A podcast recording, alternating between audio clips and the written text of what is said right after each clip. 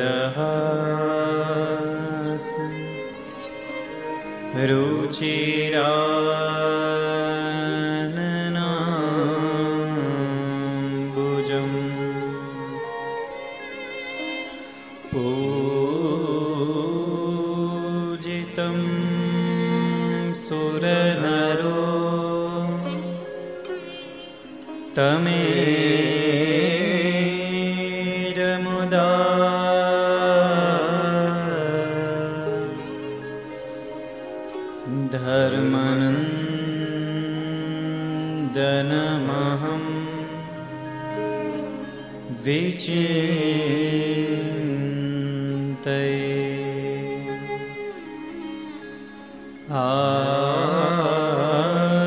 आगच्छ भगवन्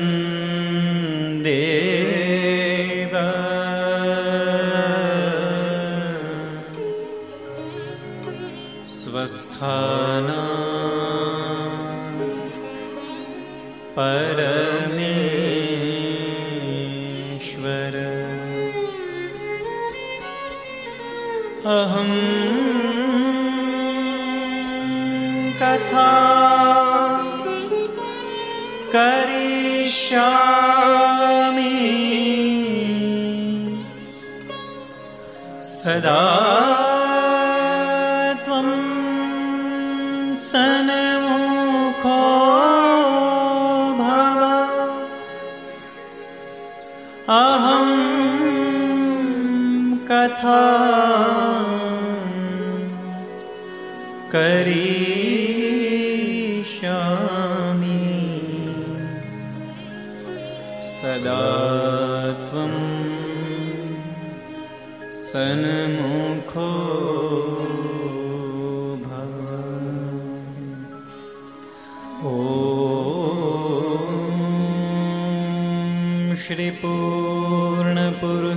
तमा नमो नमः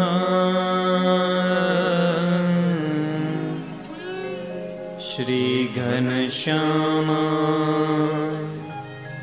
हरि कृष्णा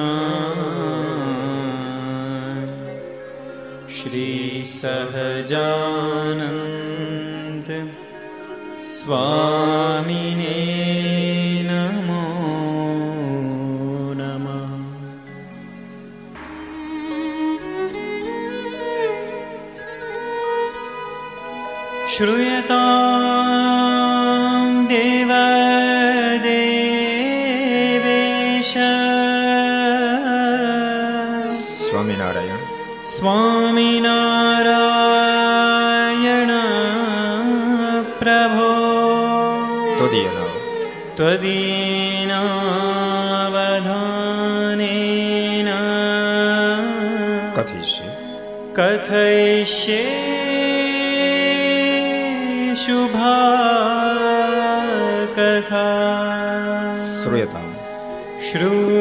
तां देवदेवेश स्वामिनाथ स्वामी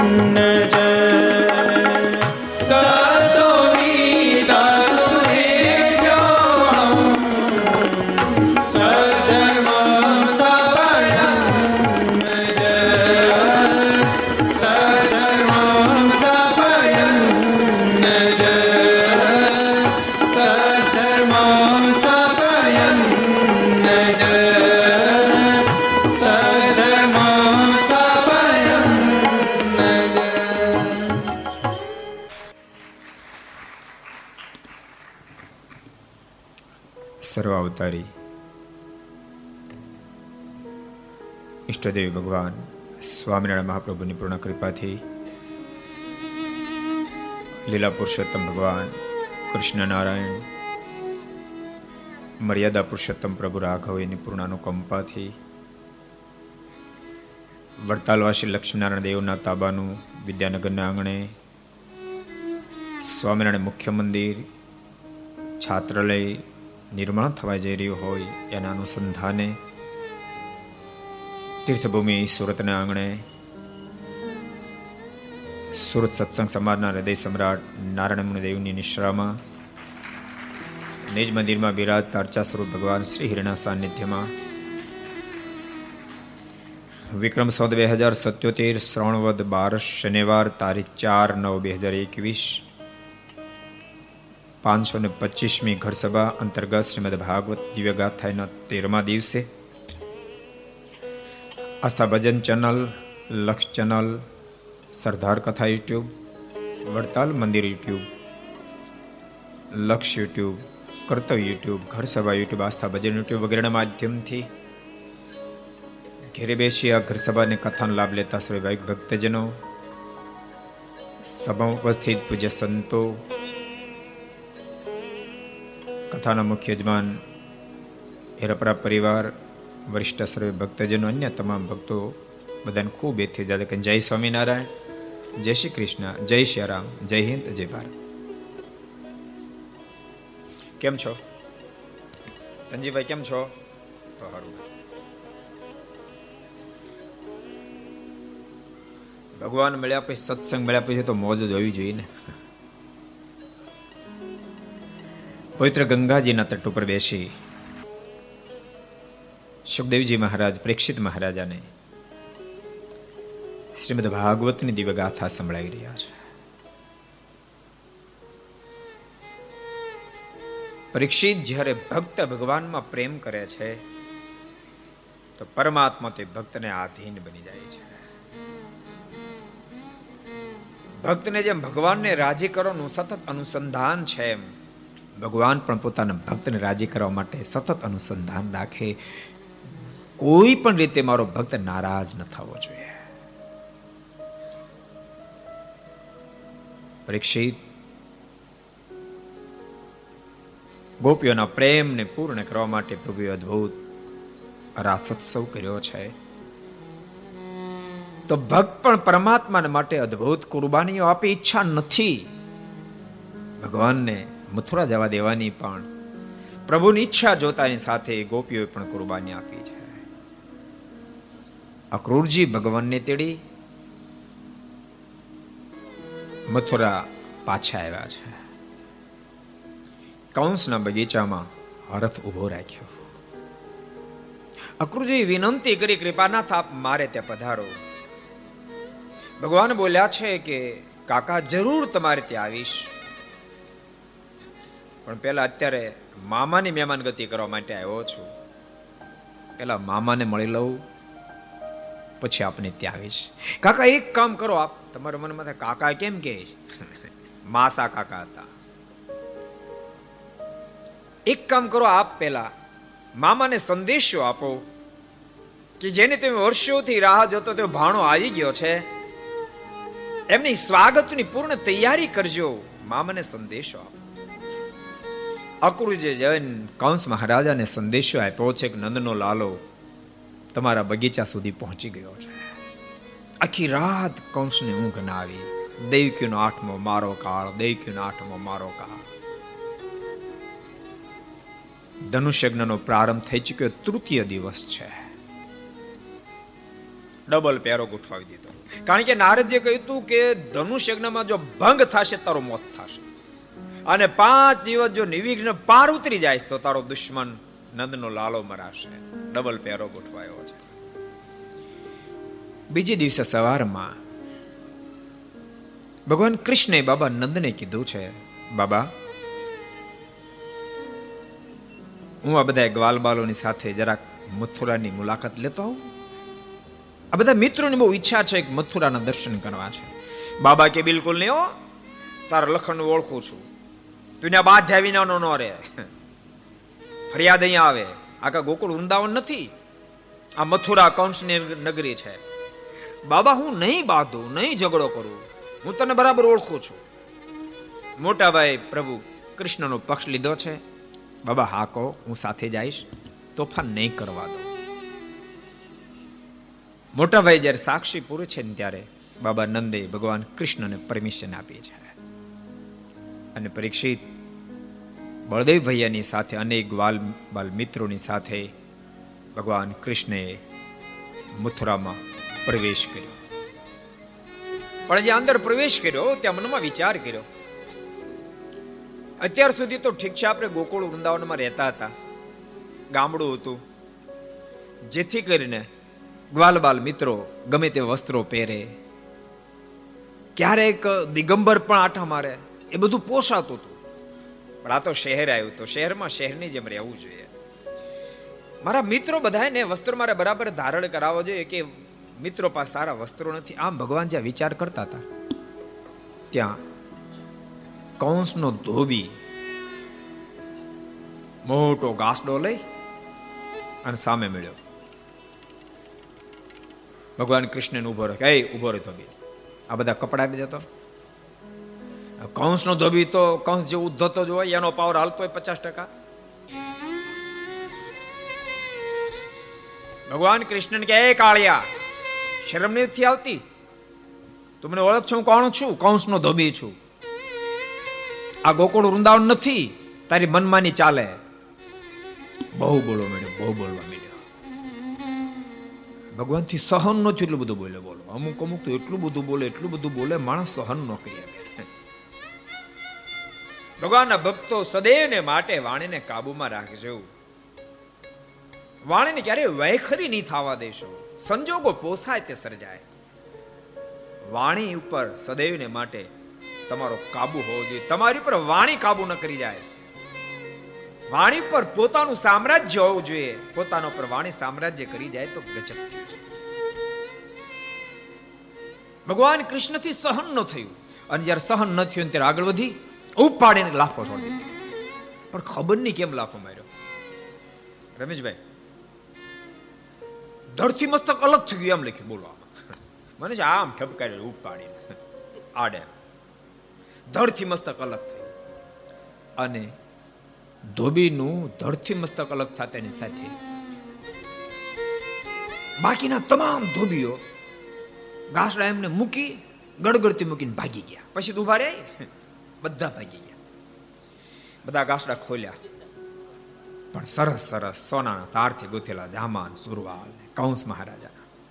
એક મિત્રને ભગવાન કૃષ્ણે જામો પહેરાયો, પણ એટલો બધો લાંબો સુરવાળની જરૂર જ ન પડે. ભગવાનના મનમાં વિચાર થયો વસ્ત્રો સરસ છે, પરંતુ ફિટિંગ નથી.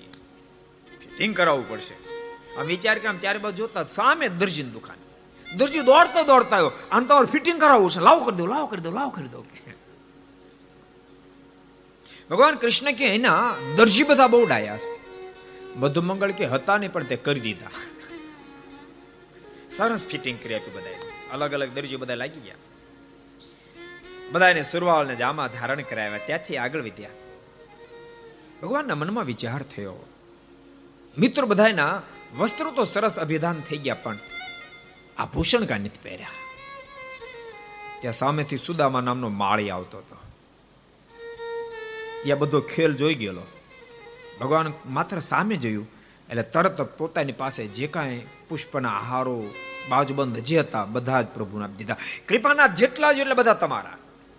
ભગવાન કૃષ્ણે તમામ મિત્રોને ફૂલથી શણગાર્યા. ભક્તો કથાએ બતાવે છે, ભગવાન ઈચ્છા રાખે મારો ભક્ત દુનિયામાં શોભે, મારો ભક્ત શોભે. તમે સીધો હિસાબ કરો. સંતોમાં કોઈ પ્રકારનો રજોગુણ ન હોય એટલા માટે મારે તોલા કરાય માથે. શું કામ કરાવ્યા? રજોગુણી ન થઈ જાય. પાછો તરત વિચાર કર્યો મારા સાધુ સમાજમાં પાછા શોભા તો છે માથે પાઘડી બને તોલો કરે પછી પાઘડીની શું જરૂર હતી? કહો. સીધો હિસાબ છે ને. મહારાજ કે નહીં મારા સાધુ સમાજમાં તો સરસ લાગવા જોઈએ જીવનમાં રજોગુણી ન થઈ જાય પણ સમાજમાં મારા સાધુ બેડોળ તો ન દેખાવા જોઈએ એવી પાઘડી બનાવી એવી પાઘડી બનાવી. કોઈ તેવડ નથી સ્વામિનારાયણના સાધુને કોઈ પાઘડી બાંધી શકે એવી અદ્ભુત પાઘડી બનાવી. સરસ પાઘડી બને. ભગવાનને સદૈવને માટે મનમાં એક અનુસંધાન, મારો ભક્ત શોભે. મારો ભક્ત પાંચ માણસોની વચ્ચે જઈને ઊભો રહે એને તો પણ ઝાંખો ન પડે. એવો મારો ભક્ત શોભવો જોઈએ. અને ભક્તો યાદ રાખજો, શિક્ષાપત્રીમાં મહદઅંશે સમાજમાં આપણે શોભ્ય એવા જાજા શ્લોકો લખ્યા છે, યાદ રાખજો. એવા જાજા શ્લોકો લખ્યા છે. સમાજમાં શોભ્ય. ક્યાં થૂકવું? કોને બેસવું? કેમ બોલવું? કેવું ખાવું? કેવું સમાજમાં શોભો તમે. અને યાદ રાખજો, પરમાત્મા અપેક્ષા રાખે, સમાજમાં શોભે એ જ મારા હૃદયમાં શોભી શકે. સમાજમાં શોભે બહુ શ્લોકો લખ્યા પછી ભગવાન સ્વામિનારાયણ શ્લોક લખ્યો નિજાત માનમ રમ રૂપમ દેહ ત્રય વિલક્ષણ. સમાજમાં શોભો અને ત્યારબાદ આ ત્રણ દેહ થકી પાર થઈ, આત્મા રૂપ બની અને અખંડ મારો અનુસંધાન રાખીને મારી પરાભક્તિ કરશે. મિત્રો, તમામ સરસ શોભવા લાગ્યા. થોડાક જે આગળ વધ્યા. કુબજા સામે મળી છે કુબજાને કોઈકે કીધું છે કે આ કૃષ્ણ છે ને સ્વયં પરમેશ્વર છે. કુબજા એ કંસની રખાત છે. જેને બીજા શબ્દ વેશા શબ્દથી દુનિયા સંબોધે. કંસની રખાત છે. પણ કુબજાને કાને જ્યારે શબ્દો પડ્યા કે આ કૃષ્ણ સ્વયં પરમેશ્વર છે. ભક્તો, એક વાત તમને કહું. નબળા કામ કરનારો માણસ નબળો જ હોય છે માનવાનું કોઈ કારણ નથી ક્યારેક માણસનો સમય અને સંજોગ માણસને ખોટા કદમ લેવડાવતો હોય છે ना हक किसी मजबूर को बुरा समझो ना हक किसी मजबूर को बुरा समझो कभी कभी आदमी तो अच्छा होता है मगर वक्त बुरा होता है बाप वक्त बुरा होता है ક્યારેક ક્યારેક માણસનો સમય ખરાબ હોય છે કુબજાઈએ સાંભળ્યું કે આ શ્યામ સુંદર એ સ્વયં પરમેશ્વર છે. અને એ બાજુ કદમ ઉઠાવ્યા. જાય છે તો કૌંસની સેવા કરવા માટે આના શરીરે ચંદનની અર્ચા કરવા માટે. એ કુબજે આજ ભગવાન કૃષ્ણ બાજુ કદમ ઉઠાવ્યા. કોઈ કે કુબજાનું કાંડું પકડી લીધું? એ કુબજા, કઈ બાજુ જા છો? તને ખબર છે આ કૃષ્ણ તો કૌંસનો કટર દુશ્મન છે. તું એની સેવા કરવા જા છો, એના કપાળમાં અર્ચા કરવા જા છો. તને ખબર છે? કૃષ્ણના કપાળમાં અર્ચા કરશે, સમાચાર કંસને મળશે. તો તારી દિશા શું થશે? કુબજાના મોઢામાંથી શબ્દો નીકળ્યા. શું દશા થશે? સાંભળો, કંસ મારા દેહનો માલિક છે. મારા આત્માનો માલિક નથી. કંસ બહુ બહુ દંડ મને દેશે તો મારી જાનથી હત્યા કરશે. મને મારી નાખશે એથી વધારે શું કરવાનું તો? હું ભગવાન કૃષ્ણની સેવા કરવા જઈશ, એને અર્ચા કરીશ. ભક્તો કથા એ બતાવે છે, નિડરપણું આવ્યા સિવાય કદી પ્રભુની આરાધના થઈ શકતી નથી. ડરનારો વ્યક્તિ ક્યારેય પણ પ્રભુની આરાધના કરી શકતો નથી. જેના હૃદયમાં ભય છે, દુનિયા શું કહેશે? એ પ્રભુની આરાધના કરી ન શકે. યાદ કરો ભુજનો ઇતિહાસ લાધીવા. વીસ વીસ વર્ષથી વિધવા. ભગવાન સ્વામિનારાયણ એમ કે, લાધી, તો મારા માટે શું કરી શકે મહારાજ? આપ જે કોઈ બધું જ કરી શકો. તો લાધી હમીર સરોવરમાંથી પાણીનું બેડું ભર અને સાંભળ, વીસ વર્ષથી વિધવા છો. સદવા નારીના વસ્ત્રો ધારણ કર, પગમાં ઝાંઝર પહેર, કપાળમાં ચાંદલો કર, માથામાં સિંદૂર અને ત્યાંથી પાણી ભરી ઊભી બજારે ચાલતી ચાલતી અમારા સુધી આટલું કર અને સંપ્રદાયનો ઇતિહાસ એમ કે લાધીબાઈએ બધું જ કર્યું, બધું જ કર્યું. અને લાધીબા જ્યારે પાણી ભરીને આવતા હોય, સધવા નારીના વસ્ત્રો જોતા ને સાથે લોકો પૂછવા માંડ્યા, અરે લાધી, લાધ્યા વીસ વર્ષે કોનું ઘર માંડ્યું? અને તે લાધીબાના મુખમાંથી શબ્દો નીકળતા હતા, વીસ વર્ષે ભગવાન સ્વામિનારાયણનું ઘર માંડ્યું, ભગવાન સ્વામિનારાયણનું ઘર માંડ્યું. નીડર બન્યા સિવાય પ્રભુની આરાધના ક્યારે થઈ ન શકે. દુનિયાથી મત ડરો ડરો તે ઠાકોરથી ડરો. સંત સતારના શબ્દો. શું પૂછો છો મુજને, કે હું શું કરું છું? શું પૂછો છો મુજને, કે હું શું કરું છું? મને જા ગમે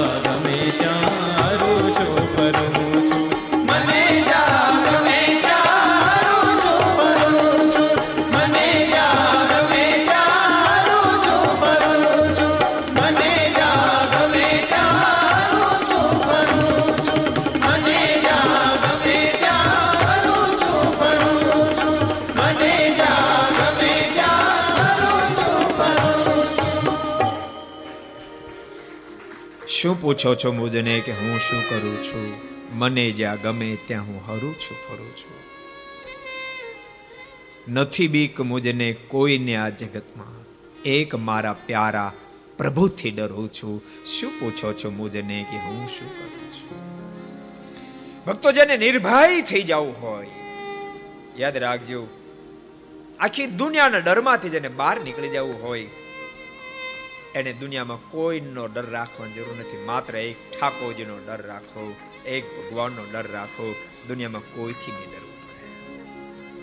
આ જાતની રખાત વૈશ્યા પરમાત્મામાં પ્રેમ થતાની સાથે નિર્ભય થઈ ગઈ. અરે કંસ મારું બગાડી બગાડી શું બગાડવાનો હતો? એ મારો દેહનો માલિક, કદાચ મારા દેહને ઠાર મારશે. મારા જીવને નહીં મારી શકે. બોલતી કુબજા આગળ વધી છે. ભગવાન કૃષ્ણના કપાળમાં અર્ચા કરી છે. કુબજાના શરીરમાં ત્રણ વાંક હતા. પ્રભુએ કુબજાના પગના પંજા પર પોતાનો પગ મૂક્યો છે. બીજો હાથ દાઢીએ ટેક્યો જે માર્યો આંચકો. કુબજાના શરીરમાં રહેલા ત્રણેય વાંકને કાઢીને સોળ વર્ષની સુંદરી પ્રભુએ બનાવી દીધી છે. ભગવાનના ભક્તો બહુ સાચું કહું છું. સુંદર થવાની અપેક્ષા હોય ને તો બાપ, પરમાત્માના શરણાગત બનો, પ્રભુની આજ્ઞા પાળો, પ્રભુનું વચન સુંદર દેખાવાની વાત નથી હું કરતો, સુંદર થવાની ઈચ્છા હોય પ્રભુનું શરણાગત પણ સ્વીકાર્યા સિવાય, પ્રભુની આરાધના કર્યા સિવાય, પ્રભુની આજ્ઞાનું પાલન કર્યા સિવાય, પ્રભુ નિષ્ઠા દ્રઢ કર્યા સિવાય, પોસાય તેટલા પ્રયાસો કર્યા પછી પણ આપણે સુંદર નહીં થઈ શકીએ, નહીં થઈ શકીએ. માણસ સુંદર દેખાવા હજારો પ્રકારના પ્રયાસો કરશે.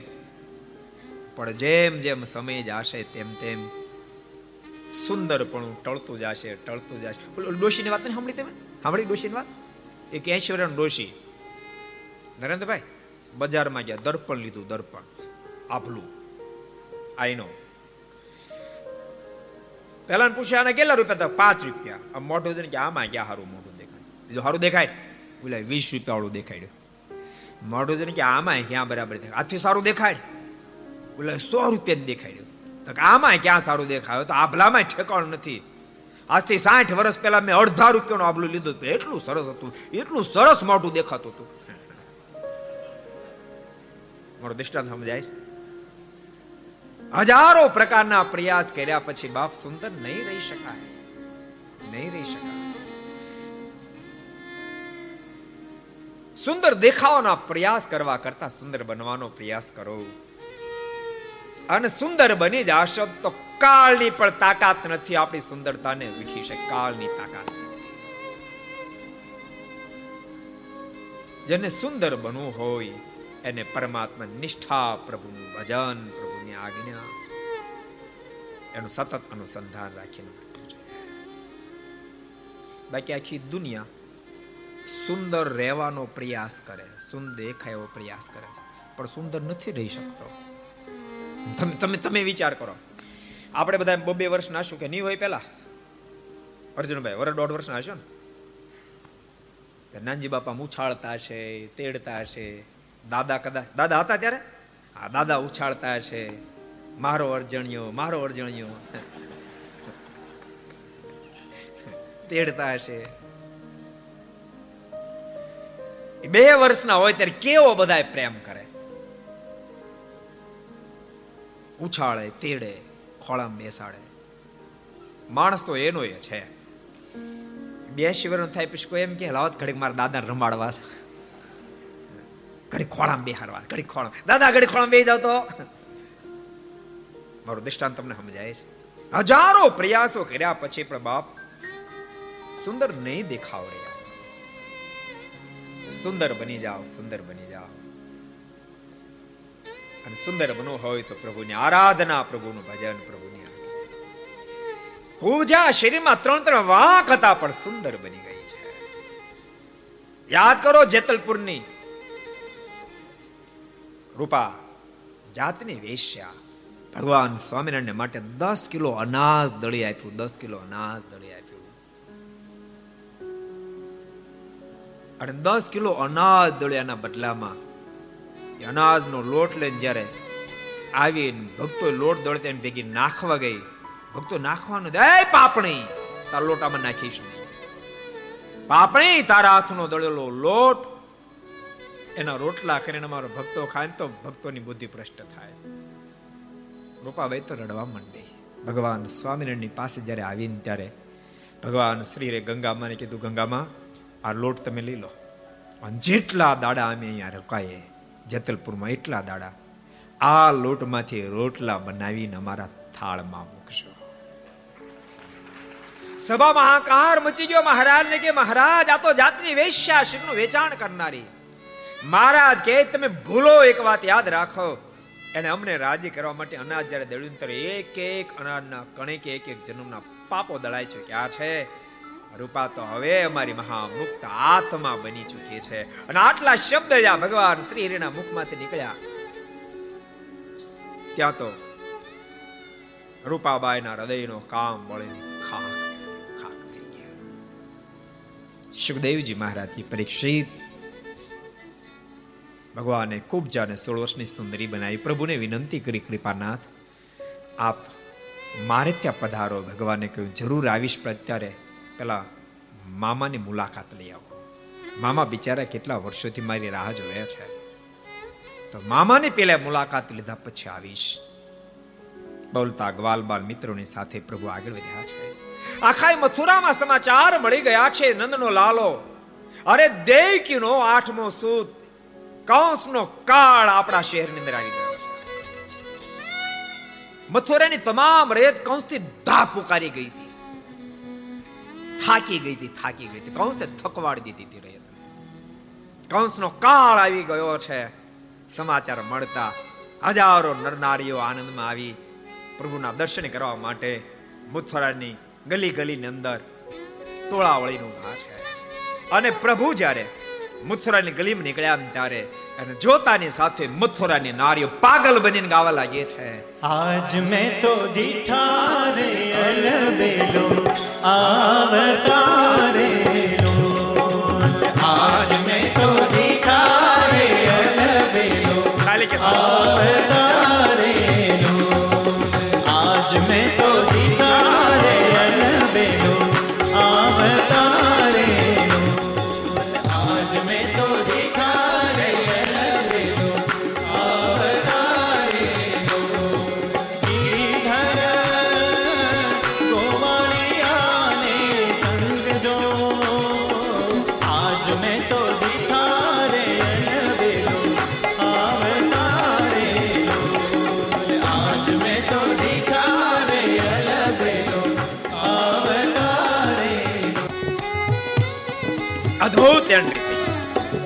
હજારો નારીઓ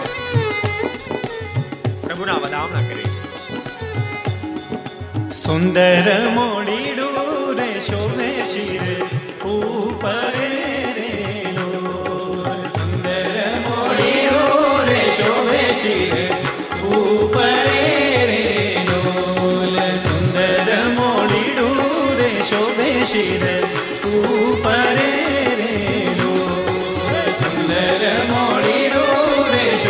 શિર ઉપર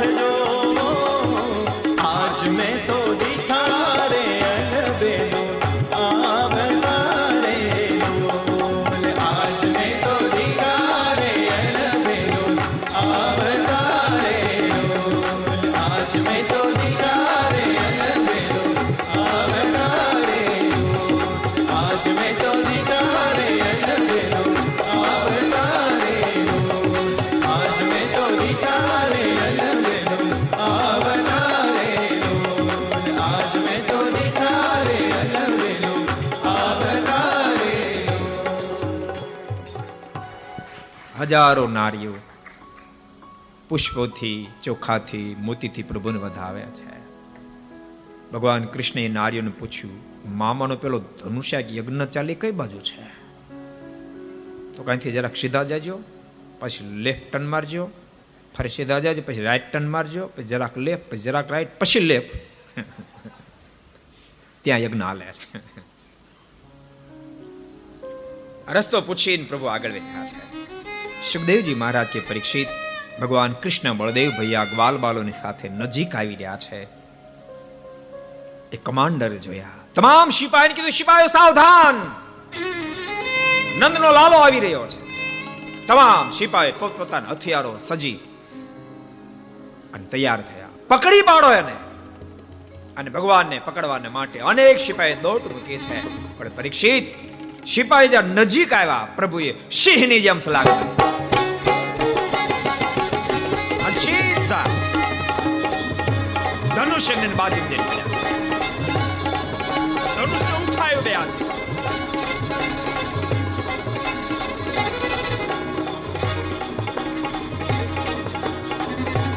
અને શેરડીના સાઠાને જેમ ગોઠણ સાથે ભટકાડે, એમ ભટકાડીને કર્યા. એક કટકો પોતાની પાસે રાખ્યો. બીજાનો કર્યો ગાલી જે બળદેવ ભૈયા. પરીક્ષિત ભયંકર યુદ્ધ. રમખાણ જાણે હાહાકાર થવા લાગ્યો. જય હો જય હો. ના, નાદો થવા લાગ્યો. જો જોતાની અંદર હજારો સિપાહીઓનો કચર ઘાણ બોલાયો. શિવ, ધનુષ, ભંગાણું. હજારોનો કચર ઘાન નીકળ્યો સમાચાર. કંસ મહારાજાની પાસે ગયા છે. કંસ ભયભીત બની ગયો છે. કંસને નિદ્રા આવતી નથી. દેવકીનો આઠમો મારો કાળ, દેવકીનો આઠમો મારો કાળ. મધ્યરાત્રિએ કંસે મહાવતને પોતાની પાસે બોલાવ્યા છે. બળદેવ અને ભગવાન કૃષ્ણ તો પાછા બગીચામાં જતા રહ્યા. મહાવતો મધ્યરાત્રિ જ્યારે આવ્યા છે ને ત્યારે, કૌંસે કહ્યું છે મહાવતો આવતીકાલે ચૌદ હજાર હાથીની તાકાત ધરાવનારો કોલિયા પીડ નામનો જે હાથી છે, એને શરાપ પાય. કૃષ્ણને બળદેવ જ્યારે મથુરાની અંદર એન્ટ્રી કરે ત્યારે છૂટો મૂકવાનો છે.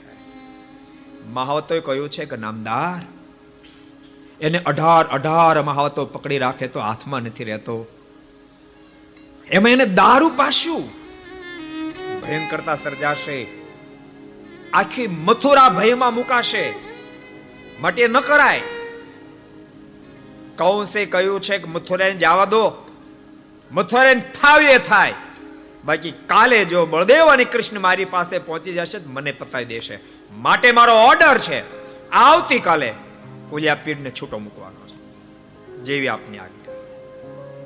અને સુખદેવજી મહારાજ કે પરીક્ષિત કોલિયા પીડ નામના હાથેને ખૂબ શરાબ પાવામાં આવ્યો બીજે દિવસે ભગવાન કૃષ્ણ બળદેવ ભૈયા મિત્રોની સાથે જ્યાં મથુરામાં પ્રવેશ કર્યો. દૂરથી ભગવાન કૃષ્ણ બળદેવ ભૈયાને આવતા જોતાની સાથે મહાવતોએ કોલિયા પીર નામના હાથીને છૂટો મૂક્યો. કોલિયા પીરને છૂટો મૂકતાની સાથે સુખદેવજી મહારાજ કે પરીક્ષિત! ભયંકર ગર્જના કરતો કરતો. પીર આગળ વધ્યો. અરે તો મોટા ઝાડવાઓને સૂંઢમાં ભેળવી જમનમાંથી મૂળાને ખેંચે એમ ખેંચતો ખેંચતો. અરે દિવાલોને સૂંઢ મારે દિવાલોને સુડાવી દે. હજારો વૃક્ષોને ધરાશય કરી નાખ્યા અને ઘરોને ધરાશય કરતો કરતો બોલ્યા પીડ આગળ ભગવાન કૃષ્ણને સામેથી આવતા જોતાની સાથે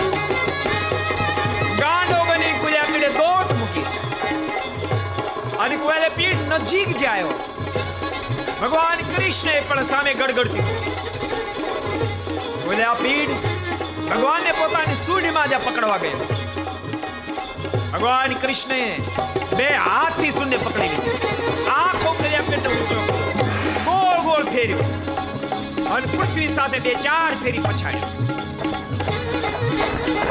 અરે પરીક્ષિત એની સૂંઢને બે પગ તળે દબાવી બે હાથ એના દાંતો ખેંચી લીધા એક દાંત પોતાની પાસે રહેવા દીધો. બીજા દાંતનો કર્યો ગાલી છે બળદેવ ભૈયા. ભયંકર તમોલ યુદ્ધ જાય. બીજા હજારો સિપાહીઓ પણ કુલિયાપીડની રક્ષામાં હોય. ભયંકર યુદ્ધ થયું. અઢાર અઢાર મહાવતો મરાયા. કુલિયાપીડ મરાયો. હજારો સિપાહીઓ મરાયા. હાહાકાર મચી ગયો. અને ભગવાન કૃષ્ણ બળદેવ ભૈયા ફરીવાર પાછા બગીચા. કૌંસને સમાચાર મળ્યા, કોલ્યા પીડ માર્યો ગયો. હવે કૌંસની ઊંઘ હરામ થઈ ગઈ છે. મધરાત્રિ થઈ, પણ કૌંસને નિદ્રા નથી આવતી. ચાણુર અને મુષ્ટિક બંને મલ છે. જેની પાસે દસ દસ હજાર હાથીની તાકાત છે. બંનેને બોલાવ્યા છે. અને કહ્યું છે કે આવતીકાલે બળદેવ અને કૃષ્ણ જ્યારે બંને મથુરાની અંદર પ્રવેશ કરે, બંનેને જાનથી મારી નાખવાના છે. મળયુદ્ધની માંગણી કરો એની પાસે અને પછી બંનેને જાનથી મારી નાખો. બંને હા કીધી છે, નામદાર ચિંતા છોડો, એ મારા ડાબા હાથનો ખેલ છે. ચાણુર અને મુષ્ટિક જ્યારે ગયા ત્યારે અસ્થિની પ્રાપ્તિ બંને આવી છે.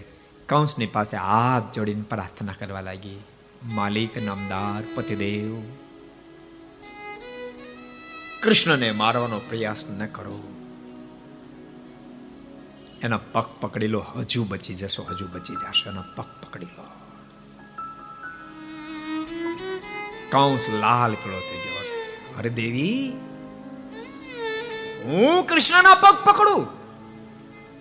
હજુ જેના મોઢામાં દૂધ ગંધાય, એ કાળિયા કૃષ્ણનો હું પગ પકડું? જરાક વિચાર તો કરો. કોની તમે પટરાણીઓ છો, વિચાર તો કરો. કૃષ્ણ તો મારી પાસે મચ્છરિયું છે, મચ્છર. મચ્છરને એમ ચોળી નાખે, ચપટીમાં એમ ચોળી નાખીશ. અસ્થિ પ્રાપ્તિ બહુ મનાવ્યા પણ કંસ એકનો બે નથી માણસને માથે અહંકાર જ્યારે સવાર થઈ જાય ત્યારે માણસને કોઈની વાત ન મનાય આવો રામાયણમાં જરાક ડોક્યું કરીએ. સમર્થ સમર્થ યોદ્ધાઓ જ્યારે રાવણના ધરાશય થયા. રાવણને એમ લાગ્યું છે કે હવે મારે કુંભકર્ણને જગાડવો પડશે. અને કુંભકર્ણ જગાડવો એટલે કઠિન કામ. છ મહિના ઊંઘે. કાંતિભાઈ, એક દાડો જાગે. જાગે ને ત્યારે ખાવા પીવા મરે ગાડા મોઢે માઉસ ખાઈ જાય. ઘડા મોઢે દારૂ પી જાય. અને મોજમાં હોઈ જાય. આ જનો ધંધો. સૂતો તો પણ કાચી નિદ્રામાં ત્રણ મહિના થયા હતા. એને જગાડવો પડે એવી પોઝિશન જ્યારે થઈ. રાવણે સિપાહીને આજ્ઞા કર્યા જગાડો. બહુ પ્રયાસ કર્યો, પણ જાગે નહીં. નગારા, ઢોલ, દુધુમી વગાડે, પણ જાગે નહીં. રાવણની પાસે આવીને કહ્યું છે, માલિક, કુંભકર્ણ જાગતો નથી. અરે, નગારા, ઢોલ, દુધુમી વગાડો, અરે, તોડી નાખ્યા વગાડી વગાડ નથી જાગતો. ક્યાં વગાડો? પડખે ઊભા ઊભા પડખે ઊભા ઊભા ન ચાલે ને, પેટ ઉપર ઠેકડા મારતા મારતા વગાડતો જાગશે. કુંભકર્ણના પેટ ઉપર ઠેકડા મારતા પડતા નગારા, ઢોલ, દુધુમી વગાડી છે. અને કુંભકર્ણની આંખ ખોલી. આંખ ખુલતાની સાથે કુંભકર્ણના મોઢામાં શબ્દ નીકળ્યા.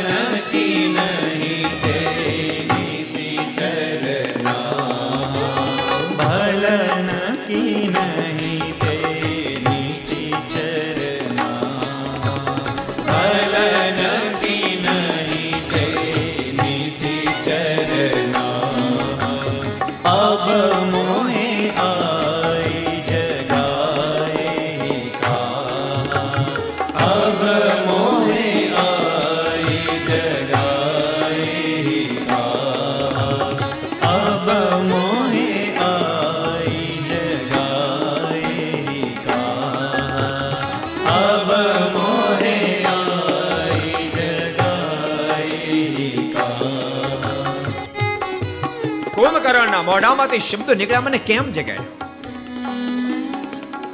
શા માટે જગાડ્યો? કોણે જગાડ્યો? રાવણ હાજર થયો. મેં જગાડ્યો. અરે મોટા ભાઈ, કેમ જગાડ્યો? કુંભકર્ણ મારે માથે ભય આવ્યો છે. કુંભકર્ણ ખડખડાટ હસવા માંડ્યો, મોટા ભાઈ. મારી મશ્કરી ન કરો. હું તમને બરાબર ઓળખું છું. તમારી જિંદગીની ડિક્શનરી અંદર ભય જેવો કોઈ શબ્દ નથી, મોત જેવો કોઈ શબ્દ નથી. નહીં નહીં, કુંભકર્ણ, સાચું કહું છું, ભય આવ્યો છે. પણ મોટા ભાઈ, ક્યાંથી ભય આવ્યો? અયોધ્યાના મહારાજા દશરથજી, એના પુત્ર વધુ. અને રામના અર્ધાંગના જાનકીનું પત્ની બનાવવા માટે અપહરણ કર્યું છે. જેને કારણે રામ અને લખનને અઢાર પદ્મ વાંદ દળની સાથે લંકાને ઘેરો ઘાલ્યો છે.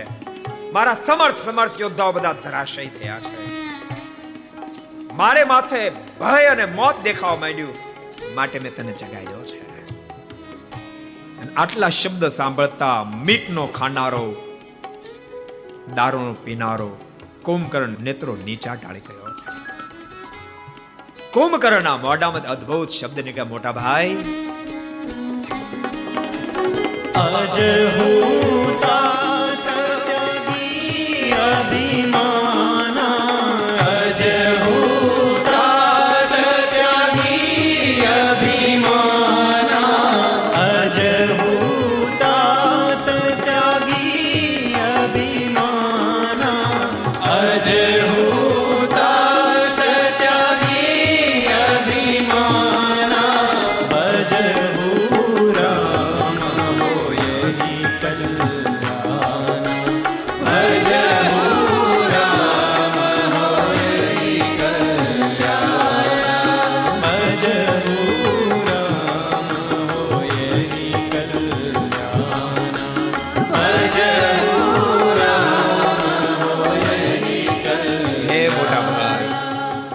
તમારે આગળ હાથ જોડીને કરી કરીને કહું છું, આપના કુબુદ્ધિ ક્યાંથી જાગી?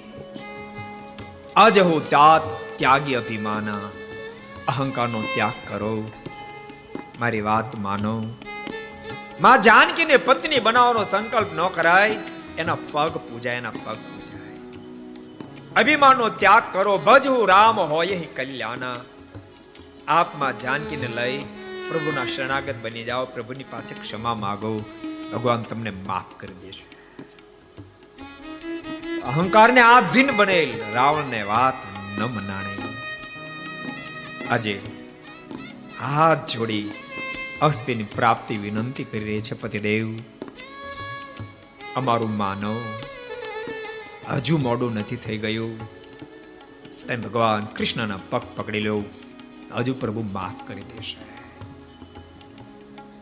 કંસને વાત ન મનાણે અસ્થિ પ્રાપ્તિ બંને રડતી રહી છે અને પરીક્ષિત સવારનો સમય થયો છે. ચાણુર અને મુષ્ટિક મલ કુસ્તી કરવા માટે અનેક મલોની સાથે હાજર થયા છે. એ મલ કુસ્તી માં કેવો વિજય થાય જોવા માટે અઢાર ફૂટ ઊંચા આસન ઉપર કંસ બેઠો છે. બીજે દિવસે ભગવાન કૃષ્ણ અને બળદેવ ભૈયાએ મથુરાની અંદર પ્રવેશ કર્યો. બંનેને આવતા જોતાની સાથે ચાણુર અને મુષ્ટિકે સામે દોટ મૂકી છે. ભયંકર મલ કુસ્તીનો પ્રારંભ થયો. પરીક્ષિત થોડી વાર એમ લાગે, ચાણુર મુષ્ટિક ફાવશે, જીતશે, થોડી વાર એમ લાગે કૃષ્ણને બળદેવ જીતશે. બહુ મલકુસ્તી કરી છે. આકાશ માર્ગે દેવતાઓએ પ્રભુને પ્રાર્થના કરી, કૃપાનાથ, આને મારવા હાટું આપનો અવતરણ નથી લો અઢાર ફૂટ ઊંચે બેઠો એને મારવા હાટું આવ્યા છે. અને પતાવો જ ક્યાં સુધી આને રમાડશો? સમય કેટલો વેસ્ટ કરશો? આકાશમાંથી દેવતાઓ જ્યારે પ્રભુને પ્રાર્થના કરે છે, અને સુખદેવજી મહારાજ કે પરીક્ષિત પરમાત્મા લોચન લાલ થયા છે. ગડગડતી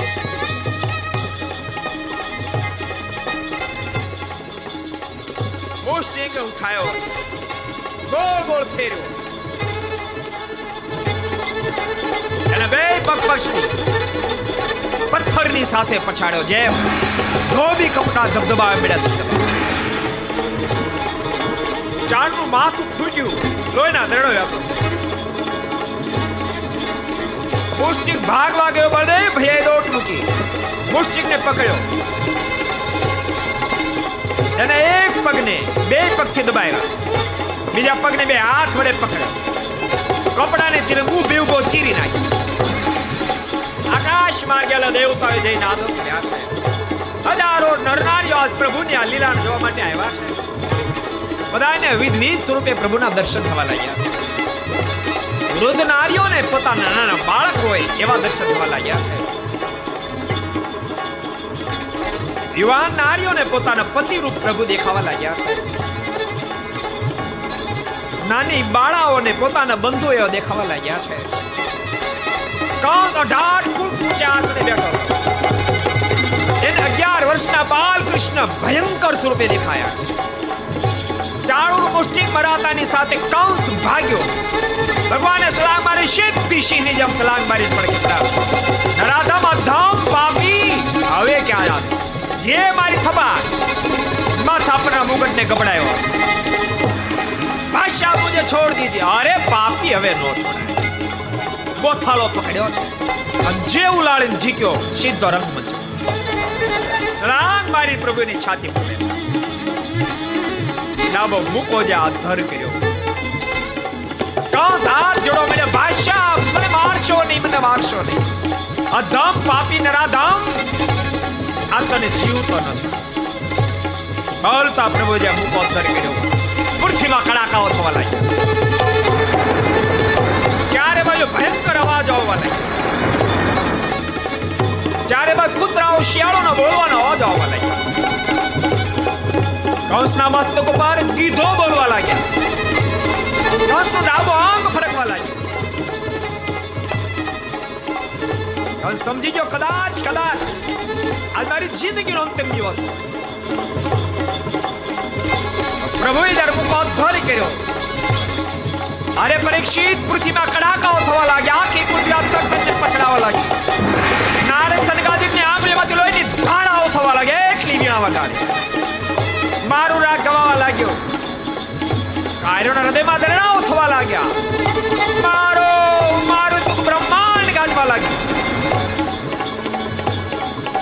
દરડાઓ સાથે.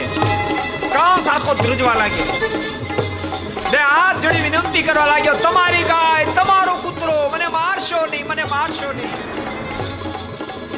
ભગવાન કૃષ્ણ બોલ્યા અધમ પાપી ઘણું મોડું થઈ ગયું. આ તને જો તમારું ને, તો તમને માફ ન કરે. અગિયાર અગિયાર વર્ષ સુધી મારા માત પિતાને કારાગૃહની અંદર ગોંધી રાખ્યા છે. અરે દાદા, ઉગ્ર સેનને તે જેલમાં પૂર્યા છે. મથુરાની જનતાને ધરાન ધાન તે ખાવા દીધું નથી. પાપી આ જીવ તો ન છોડું. એક એક દિવસનો હિસાબ ચૂકવાયો છે. તારે જેની યાદ કરી લે આ તારો કાળ આવી ગયો છે. આમાં ભાણો હિસાબ ચૂકવવા માટે આવ્યો કૃષ્ણ મને મારશો નહીં. ત્યાં પ્રભુએ હાથ બરાબર અંતર કરી અંજોરથી છાતી મૂકો માર્યો. અને છાતીમાં મૂકો વાગતાની સાથે કંસને લોહીની ઉલટ થઈ છે. કંસના મોઢામાં નહીં નાગ નીકળ્યો છે. અને કંસનું પ્રાણ પંખી ઉડી ગયું છે. આકાશ માર્ગે આવેલા દેવતાઓએ પુષ્પ વૃષ્ટિ કહી જય ના જય જય નાથ કરી પ્રભુની વધામણી કરી છે. બોલો, કૃષ્ણ કનૈયા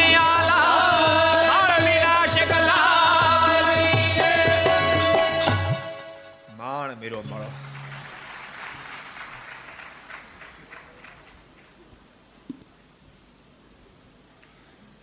સુખદેવજી મહારાજ કે પરીક્ષિત, કૌંસ મરાતાની સાથે નેગ્રોગ વગેરેના ભાઈઓ દોડતા દોડતા આવ્યા છે.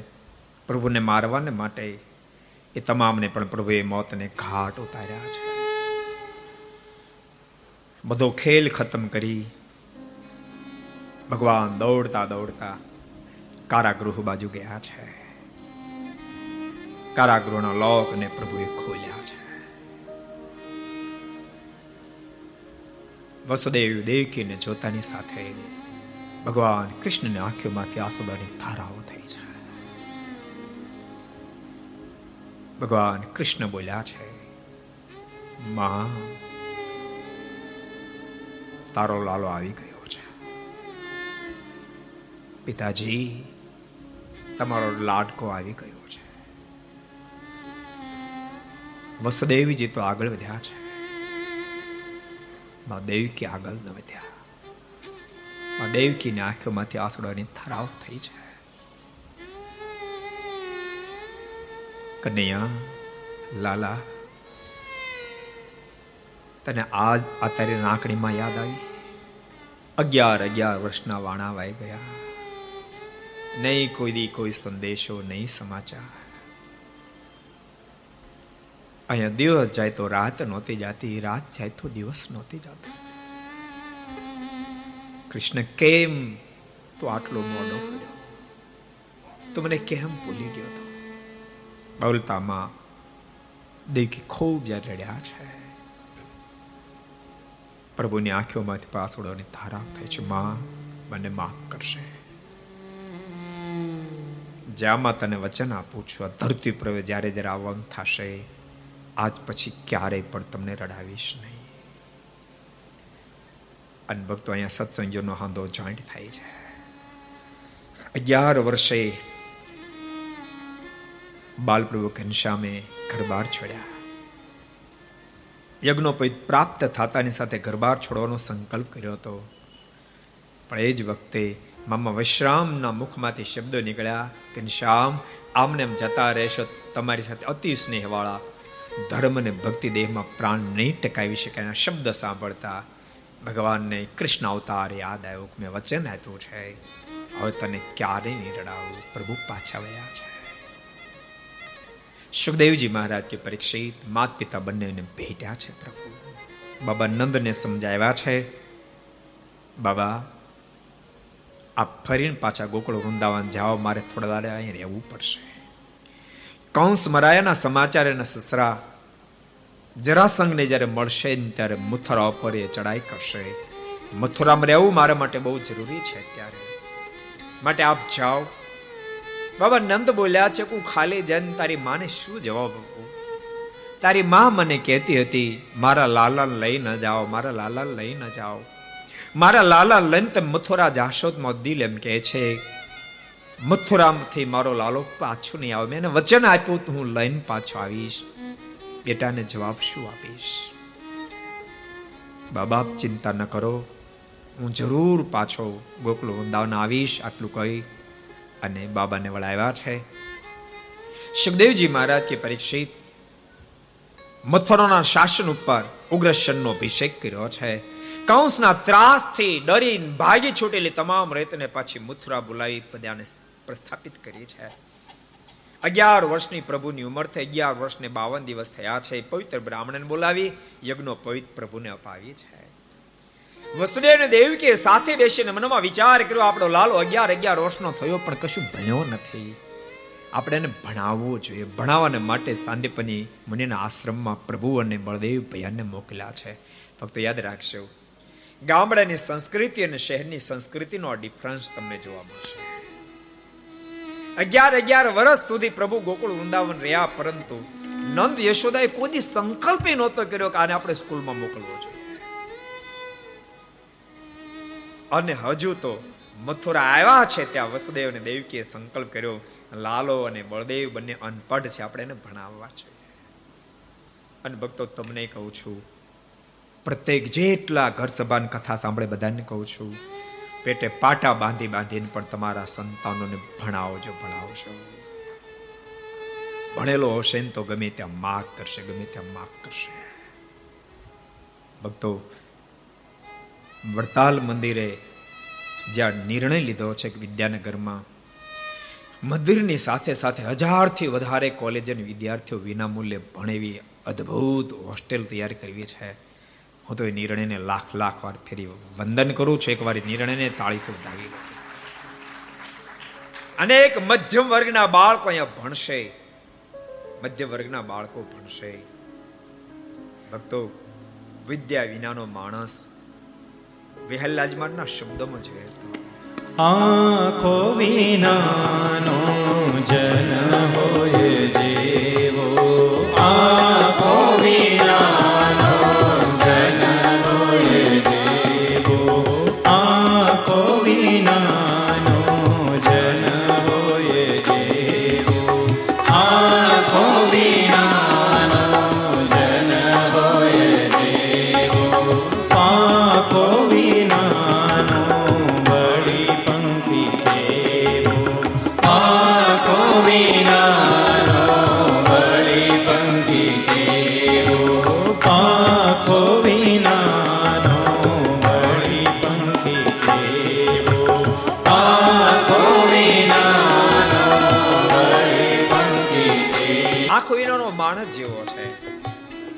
પાંખો વિનાનું પક્ષી જેવું છે. બહુ અદ્ભુત વિહલ્લાજમાં મને આગળ બહુ અદ્ભુત લખ્યું પાણી વિના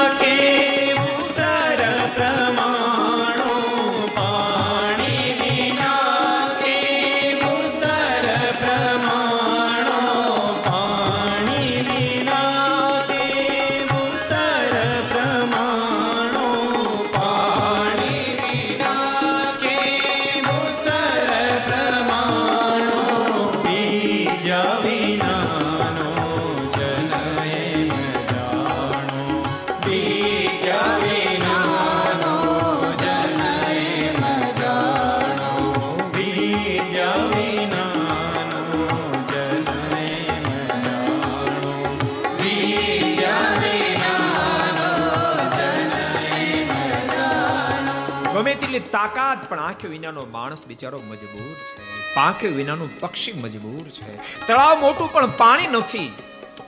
તો પાણી વિનાનું તળાવ નકામું છે એમ.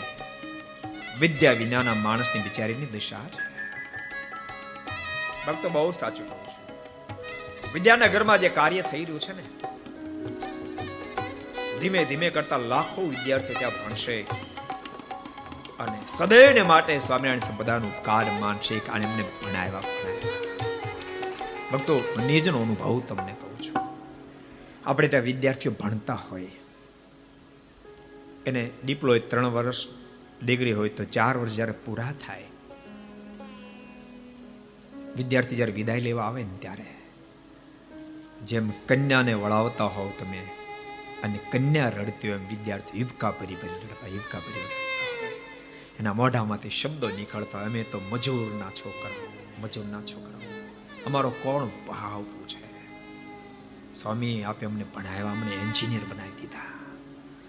આ સમાજમાં લોકો અમારી સામે માનથી જોવા લાગ્યા. આજ હવે મેં સ્વમાનથી જીવન જીવી શકશું. ભક્તો, બહુ સાચું કહું, ગરીબની શું પોઝિશન હોય? ક્યારેક આપણને ખબર જ નથી હોતી. એક સત્ય ઘટના કહું.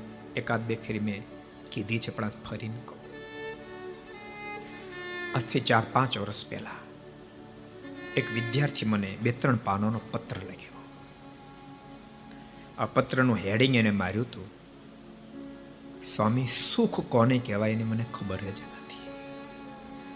પછી એનો ઇતિહાસ એને લખ્યો હતો, કે સ્વામી, મેં જીવનમાં સુખ ક્યારે જોયું નથી.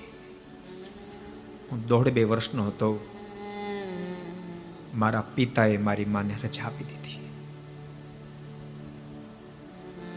ઘર ઘરના કામ કરી, મોટો કરતી હતી સાથે મને ભણાવતી હતી.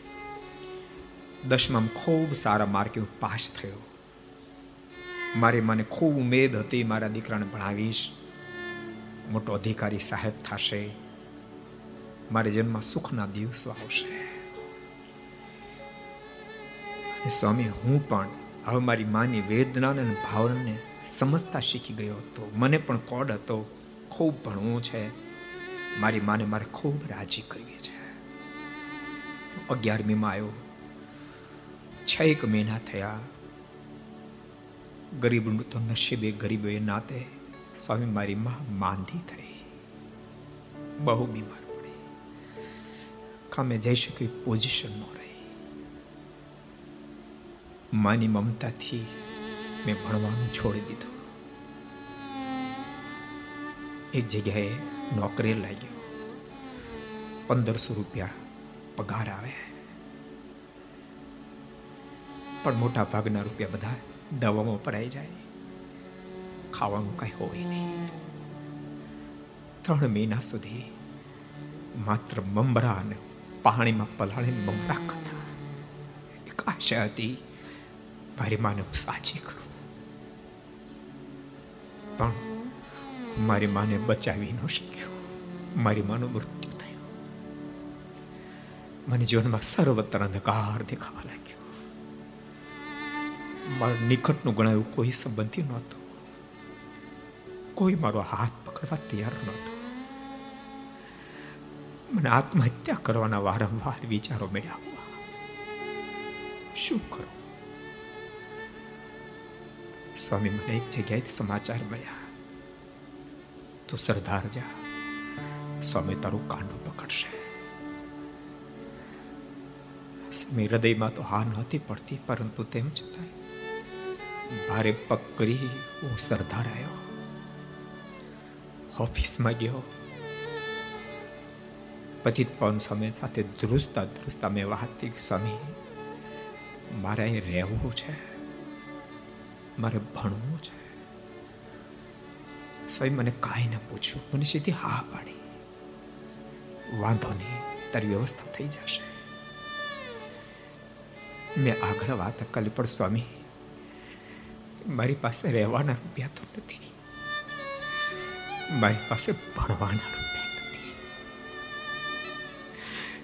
બોલતા બોલતા સ્વામી ખૂબ રોયો. સ્વામી મારા માથે હાથ મૂક્યો, મને કીધું, તું ચિંતા નહીં કરીશ. તારે ભણવાની વ્યવસ્થા થઈ જશે. હું અહીંયા રહ્યો મને મા બાપનો પ્રેમ મળ્યો. હું આજ ભણી શકું છું. હમણાં મારું બેફામ પૂરું થશે. પણ જિંદગીમાં હું કોઈ દી આ સંસ્થાને એક સ્વામિનારાયણ સંપ્રદાયને ભૂલીશ નહીં. હું સદૈવ માટે આ સંસ્થાનો ઋણી રહીશ. માટે કહું છું, ભક્તો. સંસ્થાના તો ઋણી રહેશે, પણ યાદ રાખજો, આમાં જેણે જેણે ડોનેશનો કર્યા છે, જેણે જેણે દાનો આપ્યા છે, એના ઉપર પણ ભગવાનનો બહુ મોટો રાજીપ ઉતરશે અનેક નિરાધારના તમે આધાર બની રહ્યા છો, અનેક નિરાધારના આધાર બની રહ્યા છો. પોતાના છોકરાને તાખી દુનિયા ભણાવે બાપ. કોકનાને ભણાવે ત્યારે ઠાકોરજીનો રાજ્ય બહુ તમારી માથે રાજ્ય થશે.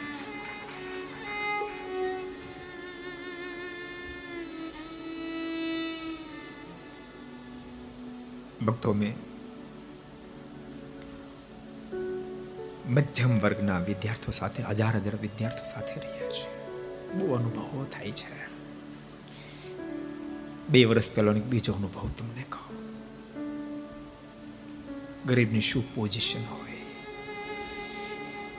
એક દાડો રાત્રે સાડા અગિયાર વાગ્યા હતા. હું સ્નાન કરી અને બહાર આવ્યો. એક વિદ્યાર્થી પગથિયે બેઠો હતો. મેં કેમ બેટા બેઠો છે? કાંઈ કામ છે? મને કે, હા, કામ છે. મેં આવ્યા હતા ઓરડામાં આવ્યો. માથે હાથ મૂકીને કીધું, બેટા, શું કામ હતું બોલ. બોલવા ગયો, પણ બોલી ના શક્યો. સીધો રડવા જ મીડ્યો રડવા જ મીડ્યો શું કામ રડ છો? શું કામ છે? એને વાતનો પ્રારંભ ક્યાંથી કર્યો? મને કે સ્વામી, મારી માં પાગલ છે. મારા પિતાને કેરનો પ્રોબ્લેમ કામ કરી શકતા નથી. મારો એક ભાઈ અપંગ છે. મારા મનમાં થયો આ શું વાત કરવા માંગ્યા છે? આટલું બોલી પેલા ખૂબ રહ્યો શું બેટા વાત છે, તું વાત તો કર. રડતા રડતા મને કહે સ્વામી, મારી કોલેજની ફીની વ્યવસ્થા મારી પાસે નથી. બહુ રડ્યો મને રડાઈ ગયો, એટલો બધો રડ્યો મેં માથે હાથ મૂકીને ચિંતા ન કહે હું કોલેજની ફી ભરી દઈશ. કેટલી ફી છે? તો વિચાર કરજો, ગરીબની શું સ્થિતિ હોય. મને કે બારસો રૂપિયા. ગવર્મેન્ટ કોલેજમાં બારસો રૂપિયા. મેં કહ્યું બારસો રૂપિયા માટે રડી રહ્યો છું. મારા મમ્મી કે પચાસ હજાર રૂપિયા છે બારસો રૂપિયા. તમે કલ્પના કરો, બારસો રૂપિયા માટે અહીંયા ફાટ બે બાળકને રડવું પડે. એ બિચારો પચાસ હજાર કે લાખ રૂપિયા હોટેલમાં ભરીને ક્યાંથી ભણી શકે? એ ગાંડા આટલામાં શું કામ ચિંતા કોણ ભરી દઈશ?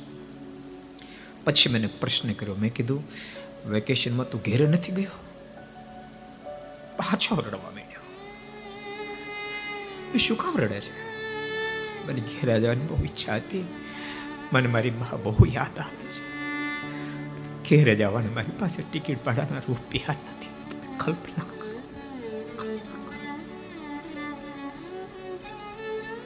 જેટલા અમીરો બધા સાંભળતા બધાને કહું છું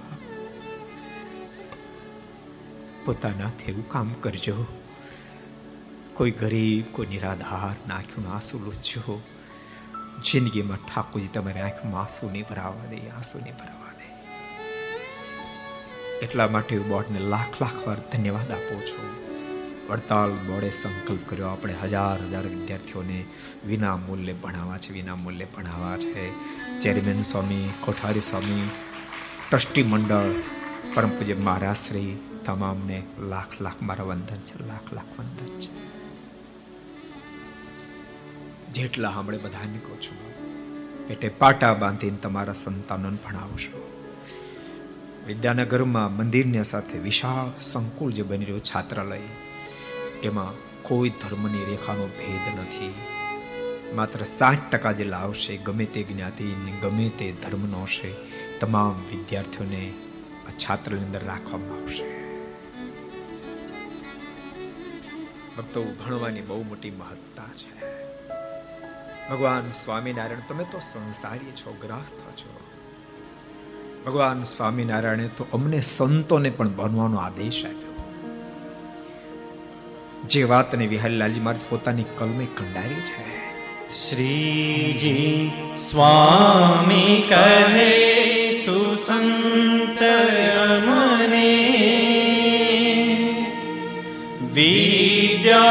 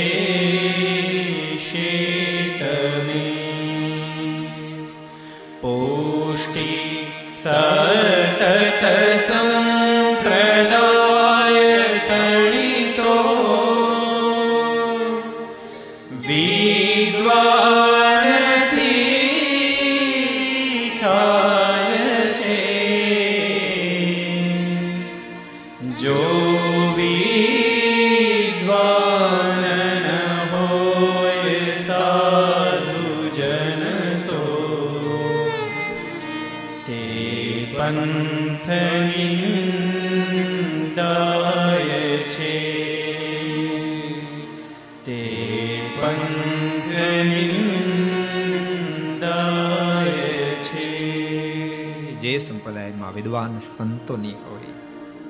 એની બધી વાત સનાતન સત્ય હશે. તેમ છતાંય પણ એ પથ નિંદાશે શું કામ નિંદાશે તો વિહલજમાં આગળ લખ્યું. હાવે વાદી જનો વિવાદ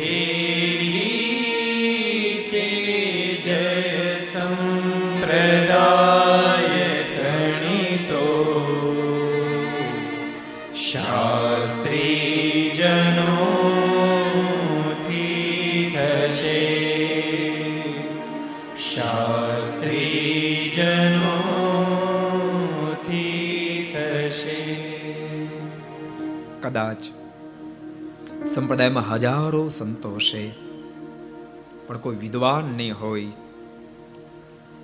કોઈ શાસ્ત્રાર્થ કરવા માટે આવશે. એનો ઉત્તર નહીં આપી શકો તો સંપ્રદાય નિંદાશે.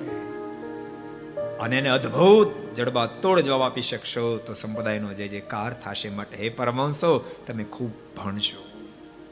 આપણે દૂરનો ક્યાં ઇતિહાસ જોવા પડે? સુરતનો ઇતિહાસ તમે જોવો ને? ભગવાન સ્વામિનારાયણે સ્વયં બ્રહ્માનંદ સ્વામીને સુરતમાં ભણવા માટે મોકલ્યા હતા. મુનિબાઓ તો બહુ દેશીલા હતા. ભગવાન સ્વામિનારાયણ કીધું, તમે જાઓ, સુરતમાં મુનિ બાવાની પાસે સંસ્કૃત ભણો. બ્રહ્માનંદ સ્વામી કીધું, પણ મહારાજ, એ તો આપના બહુ દ્વેષીલા નિત્ય પાંચસો ગાળો દે છે. ભગવાન સ્વામિનારાયણ કે, ગાળો ખાઈને પણ તેમ ભણ્યા જાઓ. પણ એટલું યાદ રાખજો, તમને પૂછે તમારા ગુરુ કોણ છે નામ નહીં દેતા. અને બ્રહ્માનંદ સ્વામી સુરત શહેરમાં આવ્યા છે. મુનિ બાવાને મળ્યા છે, મારે વિદ્યાભ્યાસ કરું. તમારું નામ? બ્રહ્માનંદ સરસ્વતી. નામ બદલ્યું. પણ સ્વામીની સાથે વાતની ચર્ચા કરતા મુનિ બાવાને લાગ્યું, કોઈ પ્રતિભાશાળી પુરુષ છે. વાંધો હું તમને ભણાવીશ. બ્રહ્માનંદ સ્વામી કીધું, તમારી પાસે ભણું પણ એક શરત. તમે ક્યારે પણ મને મારા ગુરુનું નામ ન પૂછો તો ભણું નહીં પૂછું. અને સ્વામી ભણવા માંડ્યા. પણ સ્વામી તો મહાબુદ્ધિ પ્રતિભાશાળી પુરુષ છે. એક વાર ભણાવે તુરંત સ્વામીને કંઠસ્થ થવા માંડ્યું. પાંચસો પાંચસો શિષ્યો હતા. મુનિ બાબા જ્યારે ભણવા માટે આવે ને ત્યારે મંગળાચરણમાં ભગવાન સ્વામિનારાયણને પાંચસો પાંચસો ગાળ્યો દે. બ્રહ્માનંદ સ્વામી સાંભળી ન શકે તેમ છતાં છુપા રહે પણ ધીમે ધીમે ધીમે કરતા બ્રહ્માનંદ સ્વામીની પ્રતિભાથી અંજાય અને બધાને કરતા લાડકવાય શિષ્ય બ્રહ્માનંદ સ્વામી બની ગયા છે. ત્રીસ વર્ષમાં વિદ્યાભ્યાસ પ્રાપ્ત ન થઈ શકે. બાર મહિનામાં સ્વામી પૂરો કર્યો. મુનિબાવા ખૂબ રાજી થયા જ્યારે વિદાય લેવા બ્રહ્માનુ સ્વામી તૈયાર થયા, મુનિબાવાને કહ્યું છે, ગુરુદેવ, હું આપને ગુરુ દક્ષિણામાં શું આપું? મુનિબાએ કહ્યું ગુરુ દક્ષિણામાં બીજું કાંઈ નથી જોતું, પણ આપની પાસે એમ માગું છું, આવી મહાબુદ્ધિ પ્રતિભા તમારી છે, તમારો ગુરુ કોણ છે? આપના ગુરુનું નામ કહો. બ્રહ્માંડ સ્વામી બોલ્યા છે કે તમે તો મારા ગુરુને ઓળખો છો અરે હું ક્યાંથી ઓળખું? મને કોઈ મળ્યા નથી કોઈ પરિચય નથી. બ્રહ્માનંદ સ્વામીના મુખમાંથી શબ્દ નીકળ્યા એ નિત્ય જેને પાંચસો તમે ગાળો દો છો ને, એ ભગવાન સ્વામિનારાયણનું શિષ્ય છે. મુનિ બાવાની તો આંખો ફાટી ગઈ, પણ હવે શું કરે? બધી વિદ્યા ભણાવી દીધી, હોશિયાર માણસ ડાયા મનમાં વિચાર કર્યો, જેને શિષ્ય આટલો પાવરધો છે, તો સહજાનંદ સ્વામી સામાન્ય ન હોય. બ્રહ્માનંદ સ્વામી કીધું, તમે થોડા સમય રોકાવ મને તમારા ગુરુની બધી વાત કરો. છ મહિના સુધી બ્રહ્માનંદ સ્વામી સુરત રોકાયા છે અને મુનિ બાવાને ભગવાન સ્વામિનારાયણનું પૂર્ણ નિશ્ચય બ્રહ્માનંદ સ્વામીએ સુરત શહેરમાં કરાયો છે. અને મુનિ બાવાના અવલંબને કરી અર્ધેશ્વર કોટવાળ વગેરે વગેરે અનેક શિષ્યો થયા. અને સુરતના સત્સંગનો જામો પડી ગયો. પણ એનું કારણ બ્રહ્માનંદ સ્વામીની વિદ્યા છે. સુખદેવજી મહારાજ કે પરીક્ષિત ભગવાન કૃષ્ણને ભણવાને માટે સાંદીપની મુનિના આશ્રમમાં મોકલા. જોત જોતામાં પ્રભુ ભણી અને તૈયાર થયા છે. સુદામાને ત્યાં મિત્ર બનાવ્યા છે. અને ભણ્યા બાદ કીધું, હું ગુરુ દીક્ષા આપને આપવા અપેક્ષા રાખું. શું આપું? ગુરુ પત્નીએ કહ્યું, છે કે મારો પુત્ર પ્રભાસ પાટણમાં સ્નાન કરતા સાગરમાં ડૂબીને મૃત્યુને શરણે થયો છે. આપ એને ફરીવાર મને લાવી આપો. ભગવાને જમપુરીમાં જઈ અને બાળકને લાવીને ફરી ગુરુપતિને અર્પણ કર્યો છે અને ફરીને પાછા મથુરા આવ્યા છે. સુખદેવજી મહારાજ કે, પરીક્ષિત મથોરા તો આવ્યા, પણ પ્રભુ એટલા બધા ઉદાસ રહે છે. ભોજન કરતા કરતા ક્યારેક બે કોળિયા ભોજન કરે. હા રંગવેણી, હા પ્રભાવતી, હા માધવી, કન પ્રભુ ઊભા થઈ જાય છે. ઉદ્ધવજી વગેરેને વિચાર થાય, આ પ્રભુના હૃદયને કોણે કવર કર્યું છે? કોને વારંવાર પ્રભુ યાદ કરે છે? પણ પૂછવાની કોઈની હિંમત નથી. એક દાડો ભગવાન ભોજન કરવા બેઠા. હાથમાં જે કોળિયું લીધું. માં યશોદા અને ગોકુળ વૃંદાવનના ગ્વાલ બાલો અને ગોપીઓ યાદ આવી.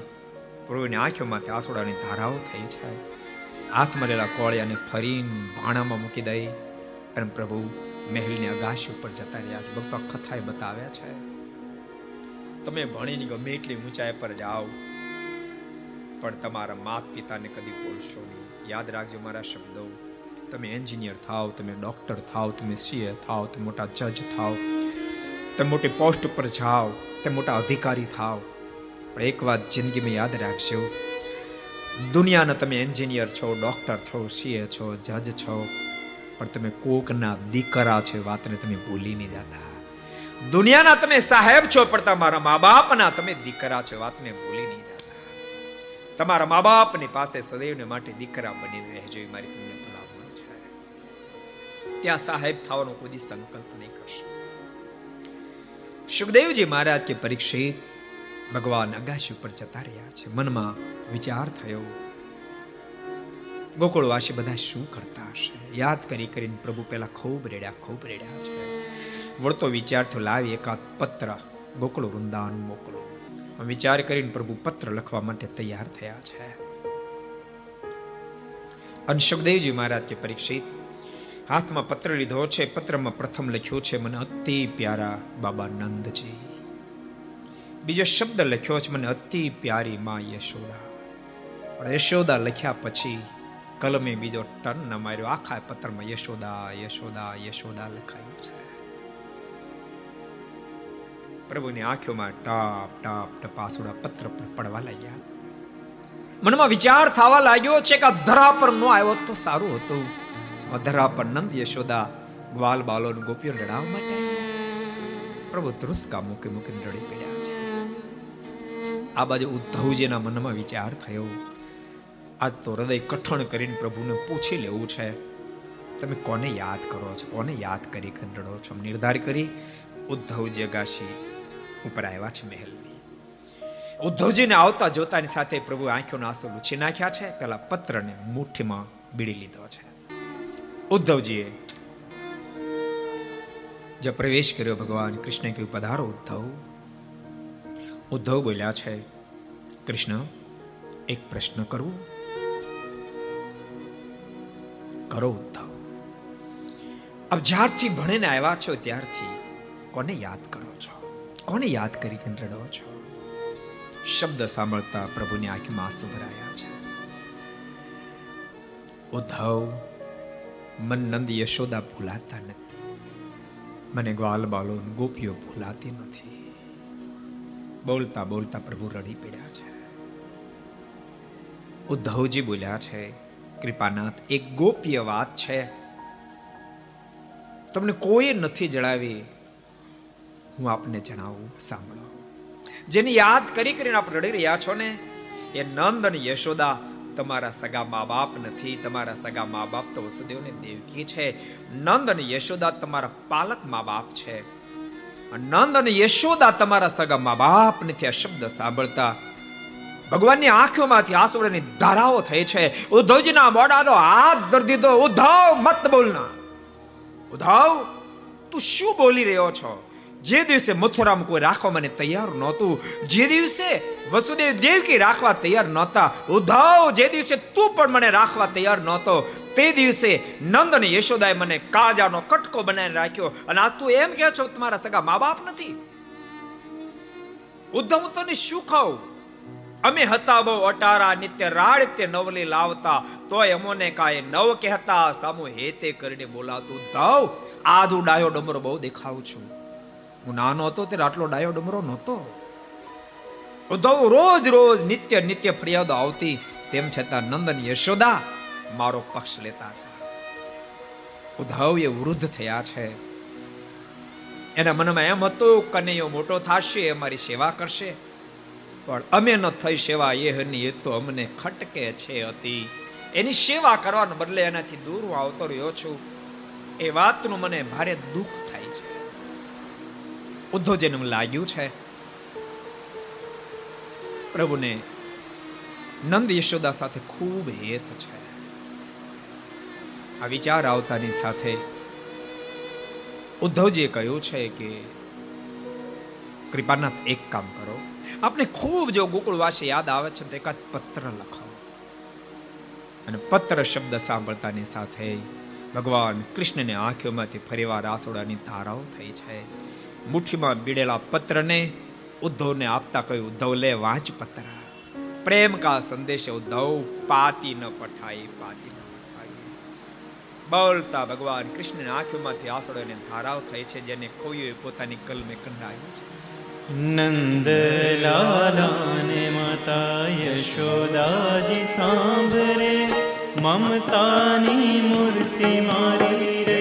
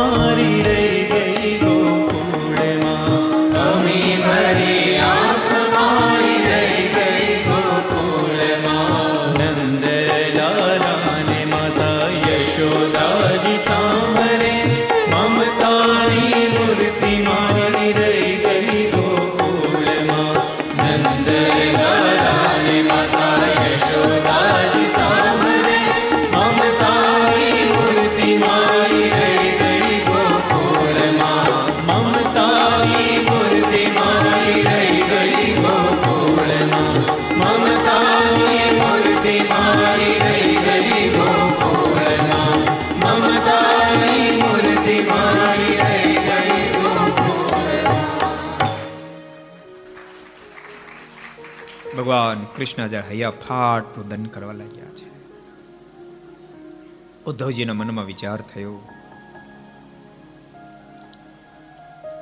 ભગવાનને વૃંદાવનમાં ખૂબ હેત છે, ખૂબ પ્રેમ આખો સાઉન્ડ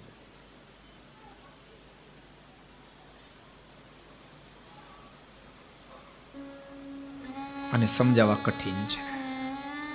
ઉદ્ધવજી બોલ્યા છે, કૃપાનાથ, પણ આપે વૃંદાવન ગોકળવાસીને ભૂલવા તો પડશે જ. ભગવાન કૃષ્ણ બોલ્યા છે કે મારે પણ ભૂલવા છે, પણ મારી મજબૂરી એ છે. એ ત્યાં બેઠા બેઠા રડે છે ને એટલે હું અહીંયા રડું છું. તમે એક કામ કરો, ઉદ્ધવ. તમે વૃંદાવન ગોકુળ જાઓ. નંદ બાબા યશોદાને અને ગોપીઓને સમજાવો. એ મારા વિરહમાં જો રડતા બંધ થઈ જાય છે, તો આપોઆપ અહીંયા રડતો બંધ થઈ જાય છે. ઉદ્ધવજી બોલ્યા છે, પણ કૃપાનાથ, મારા જેવા જ્ઞાનીની વાતને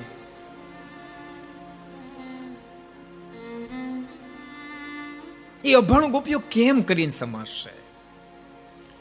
ત્યાં તો અન્ય કોઈને મોકલો, કોઈ જ્ઞાનીની પાસે મને મોકલો તો યોગ્ય કહેવાય. ભગવાન બોલ્યા છે કે, ઉદ્ધવ, તમારા સિવાય બીજાનું કામ નથી, તમે જ જાઓ. એવીને બીજો રસ્તો નથી. ઉદ્ધવજી જવા જ્યારે તૈયાર થયા ભગવાનને વૈજયંતી માળા પિત્તંબર આપ્યો છે લઈ જાઓ. ને તો ગોપીઓ તમારી સાથે વાત પણ નહીં કરે. ઉદ્ધવજી આવ્યા છે વૃંદાવન ગોકુળની અંદર. ફક્ત વૃંદાવન ગોકુળ કેટલા ગયા છે? ઊંચાત કરો તો? આ બાજુ થોડા પોછાઈ ગયા છે. વારે વારે કહું છું, છપ્પાએ અયોધ્યા, વૃંદાવન, ગોકુળમાં એકવાર દર્શન કરવા જાજો. જિંદગીમાં એકવાર દર્શન કરશો. બધી પ્રેમની ધરાઓ છે.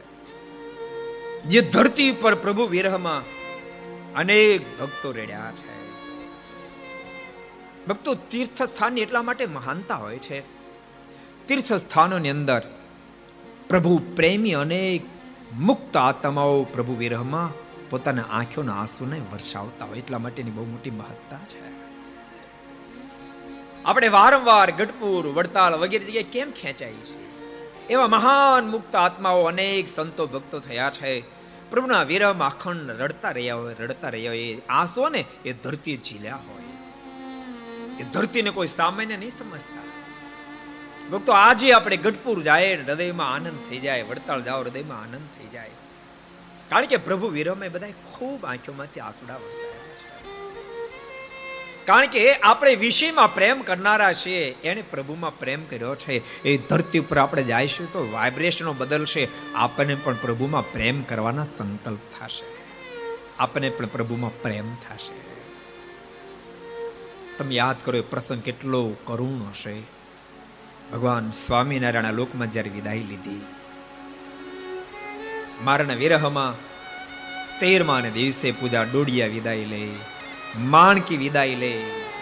અનેક સંતો ભક્તો અન જળને છોડી, ભગવાન શ્રીરણ વિરહમાં છોડતા એ પ્રસંગ કેટલો કરુણ હશે તમે કલ્પના કરો. યાદ કરો એ પ્રસંગ મારના તેરમાનો દિવસ હોય આછી સભા સુનકાર બેઠી હોય. કોઈના શરીરમાં નૂર રહેવા ન પામ્યું હોય પ્રેમ સખી પ્રેમાનંદ સ્વામી જ્યારે સભામાં આવ્યા. સદગુરુ ગોપાળાનંદ સ્વામીના મનમાં વિચાર થયો, લાવ હું પ્રેમ સખીને કહું, એકાદ કીર્તન બોલે તો વાતરણ થોડું હળવું થાય. પ્રેમ સખી પ્રેમાનંદ સ્વામી બેઠા છે, ત્યાં સ્વામી ગયા અને સ્વામી કહ્યું છે, પ્રેમ સખી, પણ પ્રેમાનંદ સ્વામી તો મારાના વિરહમાન પ્રેમમાં ખોવાઈ ગયેલા. બીજી વાર કહ્યું, પ્રેમ સખી? સ્વામીને ખબર નથી ત્રીજી વાર કીધું, પ્રેમ સખી સ્વામી, જબકીન જાગ્યા. હા, સ્વામી. પ્રેમ સખી, આ બધા જ આજ જ્યારે દુઃખી બન્યા છે, આપ એકાદ કીર્તન બોલો, બધાને થોડી રાહત થાય. અને શબ્દ સાંભળતાની સાથે જ પ્રેમ સખી પ્રેમાન સ્વામીની આંખોમાંથી આંસુડોની ધારાઓ થવા માંડે છે. અને સ્વામીના મુખમાંથી શબ્દો નીકળ્યા છે. રહેતી નથી હૈયેધી വല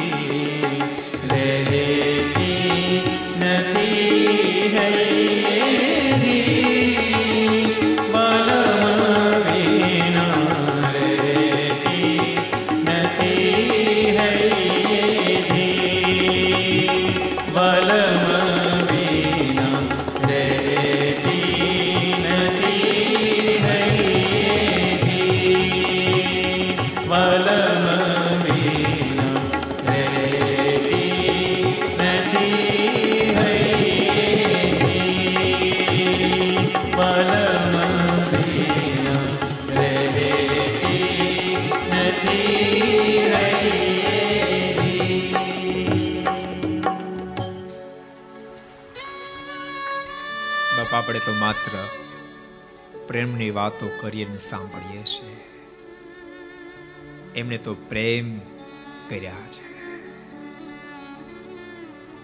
કેવો પ્રેમ એ પ્રેમ સખીનો હશે, કેવો પ્રેમ એ ગોપીઓનો હશે, જેના પ્રેમને યાદ કરીને આ સ્વયં પરમેશ્વર રડી રહ્યા છે. ઉદ્ધવ તું જા, આ પિતાંબર વૈજયંતી માળા લેતો જા, નહીતર ગોપીઓ તારી સામૂહી નહીં જોવે ઉદ્ધવજી વૃંદાવન આવ્યા છે.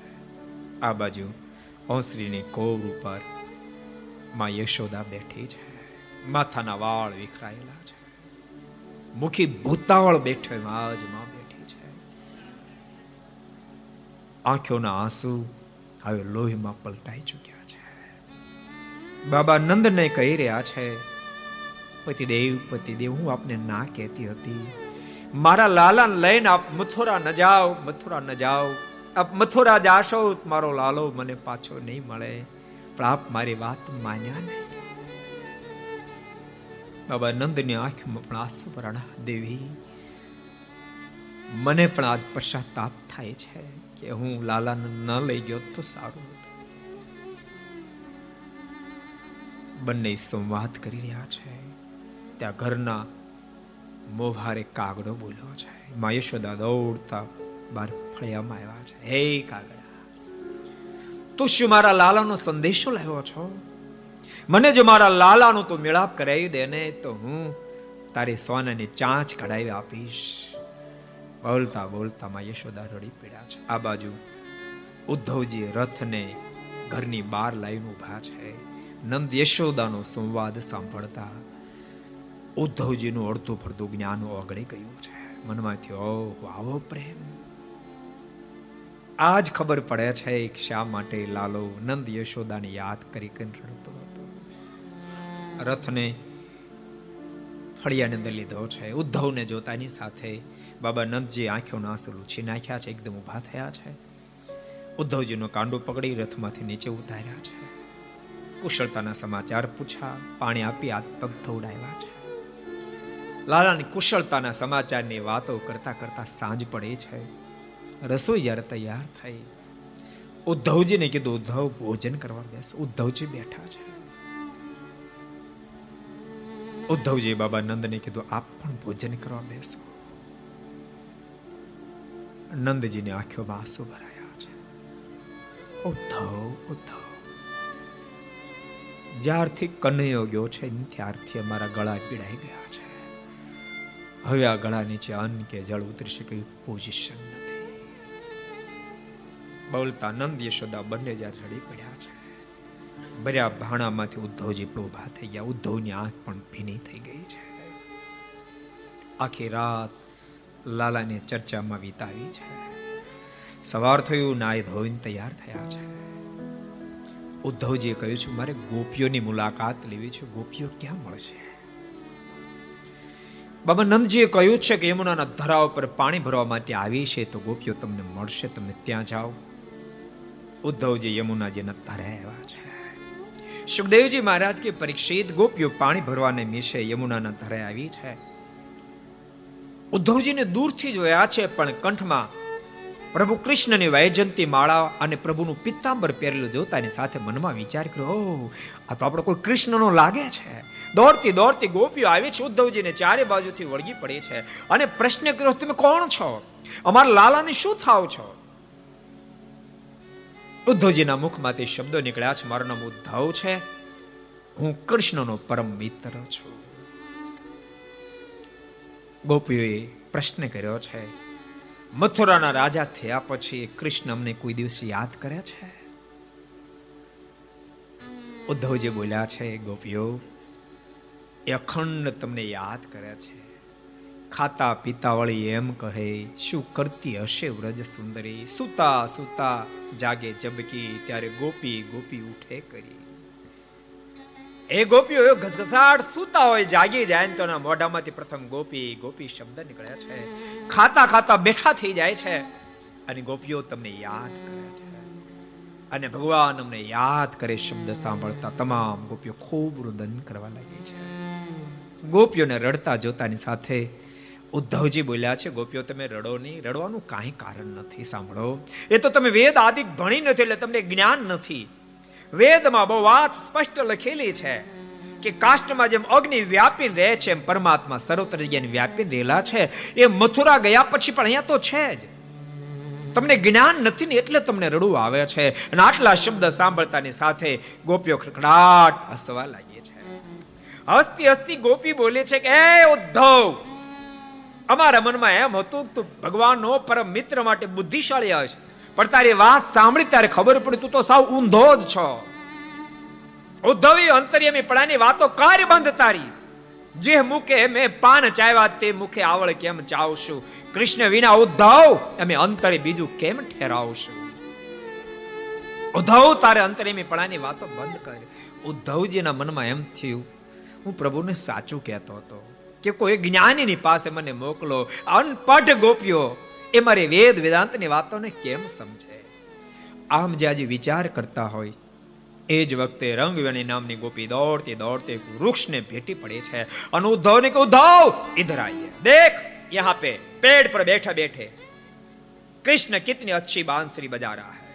ઉદ્ધવજી દોડતા દોડતા જ્યાં નજીક જાય, ઉદ્ધવજીને ઝાડ દેખાય ડાળા દેખાય પાંદડા દેખાય અને ગોપીઓને ભગવાન કૃષ્ણ દેખાય ઉદ્ધવજીનું જ્ઞાન જેમ ઉનાળામાં બરફ ઓગળે મળ્યું ઓગળવા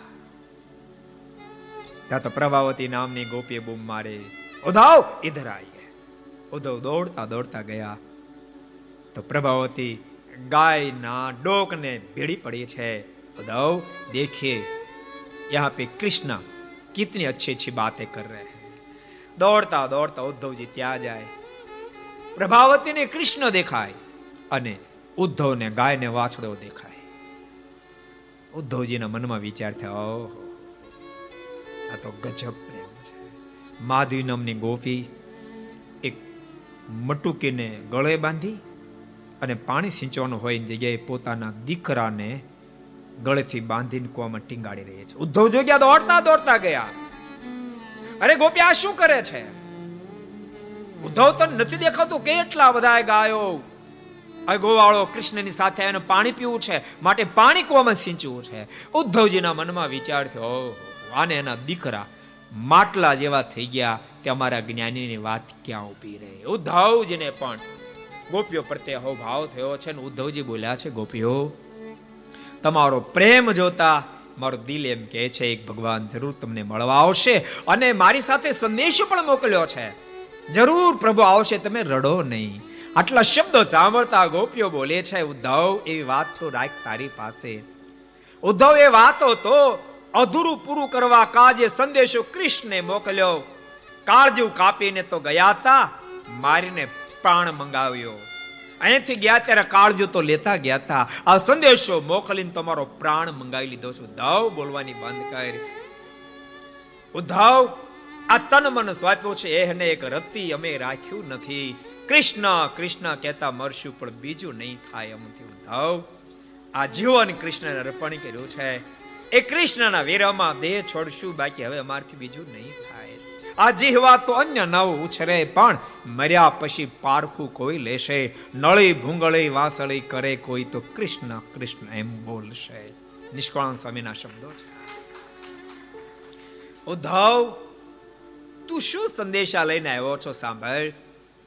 અમે જીવતા હશું ત્યાં સુધી તો કૃષ્ણ કૃષ્ણ રડશું પણ અમે મરી ગયા પછી અમારું હાડ ક્યુ ક્યાંક રખડતો હશે, એની ભૂંગળી બનાવીને અંદર કોઈ ફૂગ મારશે તો અંદરથી કૃષ્ણ કૃષ્ણ કૃષ્ણ નાદ નીકળશે. અને આટલા શબ્દો સાંભળતાની સાથે ઉદ્ધવજીનું રહ્યું સયું બધું જ જ્ઞાન ઓગળી ગયું છે. ઉદ્ધવજીએ ગોપીઓના પગ પકડી લીધા છે. ઉદ્ધવજીના મુખમાંથી શબ્દો નીકળ્યા છે. મોટા ભાગ માતાજી મારા કૃષ્ણે મુજને મોકલ્યો. હે ગોપીઓ, મારા મોટા ભાગ, હે માતાજી, મારા મોટા ભાગ, કૃષ્ણ એ મને મોકલ્યો જેથી કરી પ્રેમના પ્રદેશને હું સમજી શક્યો. પ્રેમ કોને કહેવાય? મને જો ભગવાન ન મોકલ્યો હોત, અહંકારને આધીન બની અને ભગવાન ભેળો રહ્યા પછી પણ પ્રભુમાં પ્રેમ ન કરી શકત. હે ઠાકોર, તું મારા પર જો રાજી થયો અને તો મને વૃંદાવનની અંદર ફરીને જન્મ આપજે. એટલી મારી લાયકાત ન હોય તો એના વૃક્ષ વેલી મને બનાવજે. એટલી મારી લાયકાત ન હોય તો વૃંદાવનનો કોઈ પાણો મને બનાવજે. મારે માથે ગોપીઓ કપડાઓ ધોય તો ધન્ય ધન્ય બની જાયશ અહંકાર ઓગળ્યો છે. ભક્તો અહંકાર ન ઓગળે. ત્યાં સુધી પ્રેમનું પ્રાગટ્ય ક્યારેય ન થાય. હું તો ખુલ્લી આંખી ઉર્ધ્વ રેખા દેખું રે, બ્રહ્મુની બોલે, પણ બાપ, અહંકાર ઓગળ્યા પછીની વાતો છે. નહીં તો હવે બ્રહ્મુની લાડુ દાન ને પણ અહંકાર હતો, મારા જો કોઈ બુદ્ધિશાળી નહીં. ભગવાન સ્વામીને લાડુબા જીવબાને સમજાવવા માટે ગઢપુર મોકલ્યા. જાઓ એ માનતા નથી અને કહો, કોઈ યુવાનને વરી જાય. અને લાડુદાન અહંકારની સાથે ગઢપુર આવ્યા. લાડુબા જીવબાની કહેવા માંડ્યા છે કે ચાર દિન કે ચાંદની ફીર અંધેરી રાત આવું સુંદર કાયા મળે છે, આવો સરસ દેહ મળ્યો છે. તમે કહો એ રાજકુમાર તમારી સાથે પરણવા તૈયાર છે, માટે વરી જાઓ. કાયમ આવી યુવાની નહીં રહે, બહુ ઉપદેશ આપ્યો. પછી લાડુબા જીવભાઈ કેવડા, હવે કઈ કેવું તો હવે કઈ નથી કેવું તો હવે અમારે કેવું સાંભળો. લાડુદાન અમે તેમ માનતા હતા, તમે જબરા જ્ઞાની છો. પણ તમારી સાથે ચર્ચા કરીને ત્યારે ખબર પડી તમને ચામડાથી પર કોઈ જ્ઞાન નથી. શું ક્યારના, કોના વખાણ કરતા હતા ચામડાના? જેને એક દાડો ભેળા થઈને સળગાવી દેશે ને કાં તો દાટી દેશે, એ ચામડાનું વખાણ કરતા હતા. લાડુદાન, અમે તો તમને કહીએ છીએ, સુંદર કાયા ઠાકોરે આપી છે ને, અને સુંદર બુદ્ધિ આપી છે, તો ઉપયોગ પરમાત્માને રાજી કરવા કરી લો. અને આ લોકના મોહમાંથી વિરક્ત થાય, પ્રભુના સાધુ થઈ જાઓ. અને ઉપદેશ આપ્યો. લાડુદાનને હા પડી ગઈ. પાછા કાર્યાને આવ્યા. ભગવાન સ્વામિનારાયણ કીધું, કા લાડુબા જીવબા મહિના કૃપાનાથ, એને મનાવવા નહીં, મારા મનને મનાવવા મને મોકલ્યો હતો, માલિક, મને તમારો સાધુ કરો, મને તમારો સાધુ કરો. શરીર પર ધારણ કરેલા તમારા આભૂષણ ઉતાર્યા છે અને ભગવાન શ્રીએ ભાગવતી દીક્ષા આપી. લાડુબા જીવબાનો ઉપદેશથી સાધુ થયા માટે શ્રીરંગદાસ નામ ધારણ કરાયું. પણ પછી તો પ્રભુ સ્વરૂપમાં મસ્ત બન્યા એટલે નામને બદલીને બ્રહ્માનંદ નામ કર્યું છે. હું ટળે હરી ટુકડા તે ટળાય દાસે રે. ઉદ્ધવજીનો અહંકાર ઓગળ્યો છે. ચાર દાડાનું કહીને આવ્યા હતા, છ છ માસ સુધી ઉદ્ધવ રોકાયા. પણ ભલે રોકાય, આજ ઉદ્ધવજીને રોકવા છે વૃંદાવનમાં. આવતીકાલે ભક્તો આપણે ઉદ્ધવજીને ફરીવાર પાછા મથુરા લઈ જશું. આવતીકાલની કથા બહુ અજોડ આવવાની છે. રૂક્ષ્મણ વિવાહની ગાથા. અદ્ભુત ગાથા છે. બધાની વિનંતી. આવતીકાલે ભક્તોનો લાભ લેવા માટે આવજો. આજે પૂજ્ય ચેરમેન સ્વામી ફરીને પાછા પધાર્યા છે તો કોઈ ભક્તો પોતાનું સ્થાન છોડે નહીં. બે પાંચ મિનિટ સ્વામીઓને આપણે આશીર્વાદ પ્રાપ્ત કરવાના હોય. ગોવિંદભાઈ ભુલાભાઈ પટેલ, પૂજ્ય સત્સંગ ભૂષણ સ્વામીની પ્રેરણાથી કણબા વિદ્યાનગરની અંદર બાંધકામ એકાવન હજાર રૂપિયા મોકલે છે અને સરદારની અંદર ભણનારા વિદ્યાર્થીઓની વિદ્યાર્થીઓ માટે પણ એકાવન હજાર રૂપિયા મોકલે છે. તમામનો સાદર સ્વીકાર કરવામાં આવે શબ્દોની સાથે. આવો જય જયકારની સાથે આપણે કથાને વિરામ આપશું. આવતીકાલે રૂક્ષ્મણી વિવાહની કથા સાંભળશું. પ્રમ દિવસે કથા વિરામ લેશે. એની પર તમામ ભક્તોએ નોંધ લેવી એ શબ્દોની સાથે. આવો જય કાર્ડની સાથે આપણે કથાને વિરામ જાહેર કરી બોલો સ્વામી નારાયણ ભગવાન, હરે કૃષ્ણ નારાયણ મુનિ દેવ, શ્રી બાલકૃષ્ણ ശങ്കര ഭഗവാ ശിരവൻ ജനദേ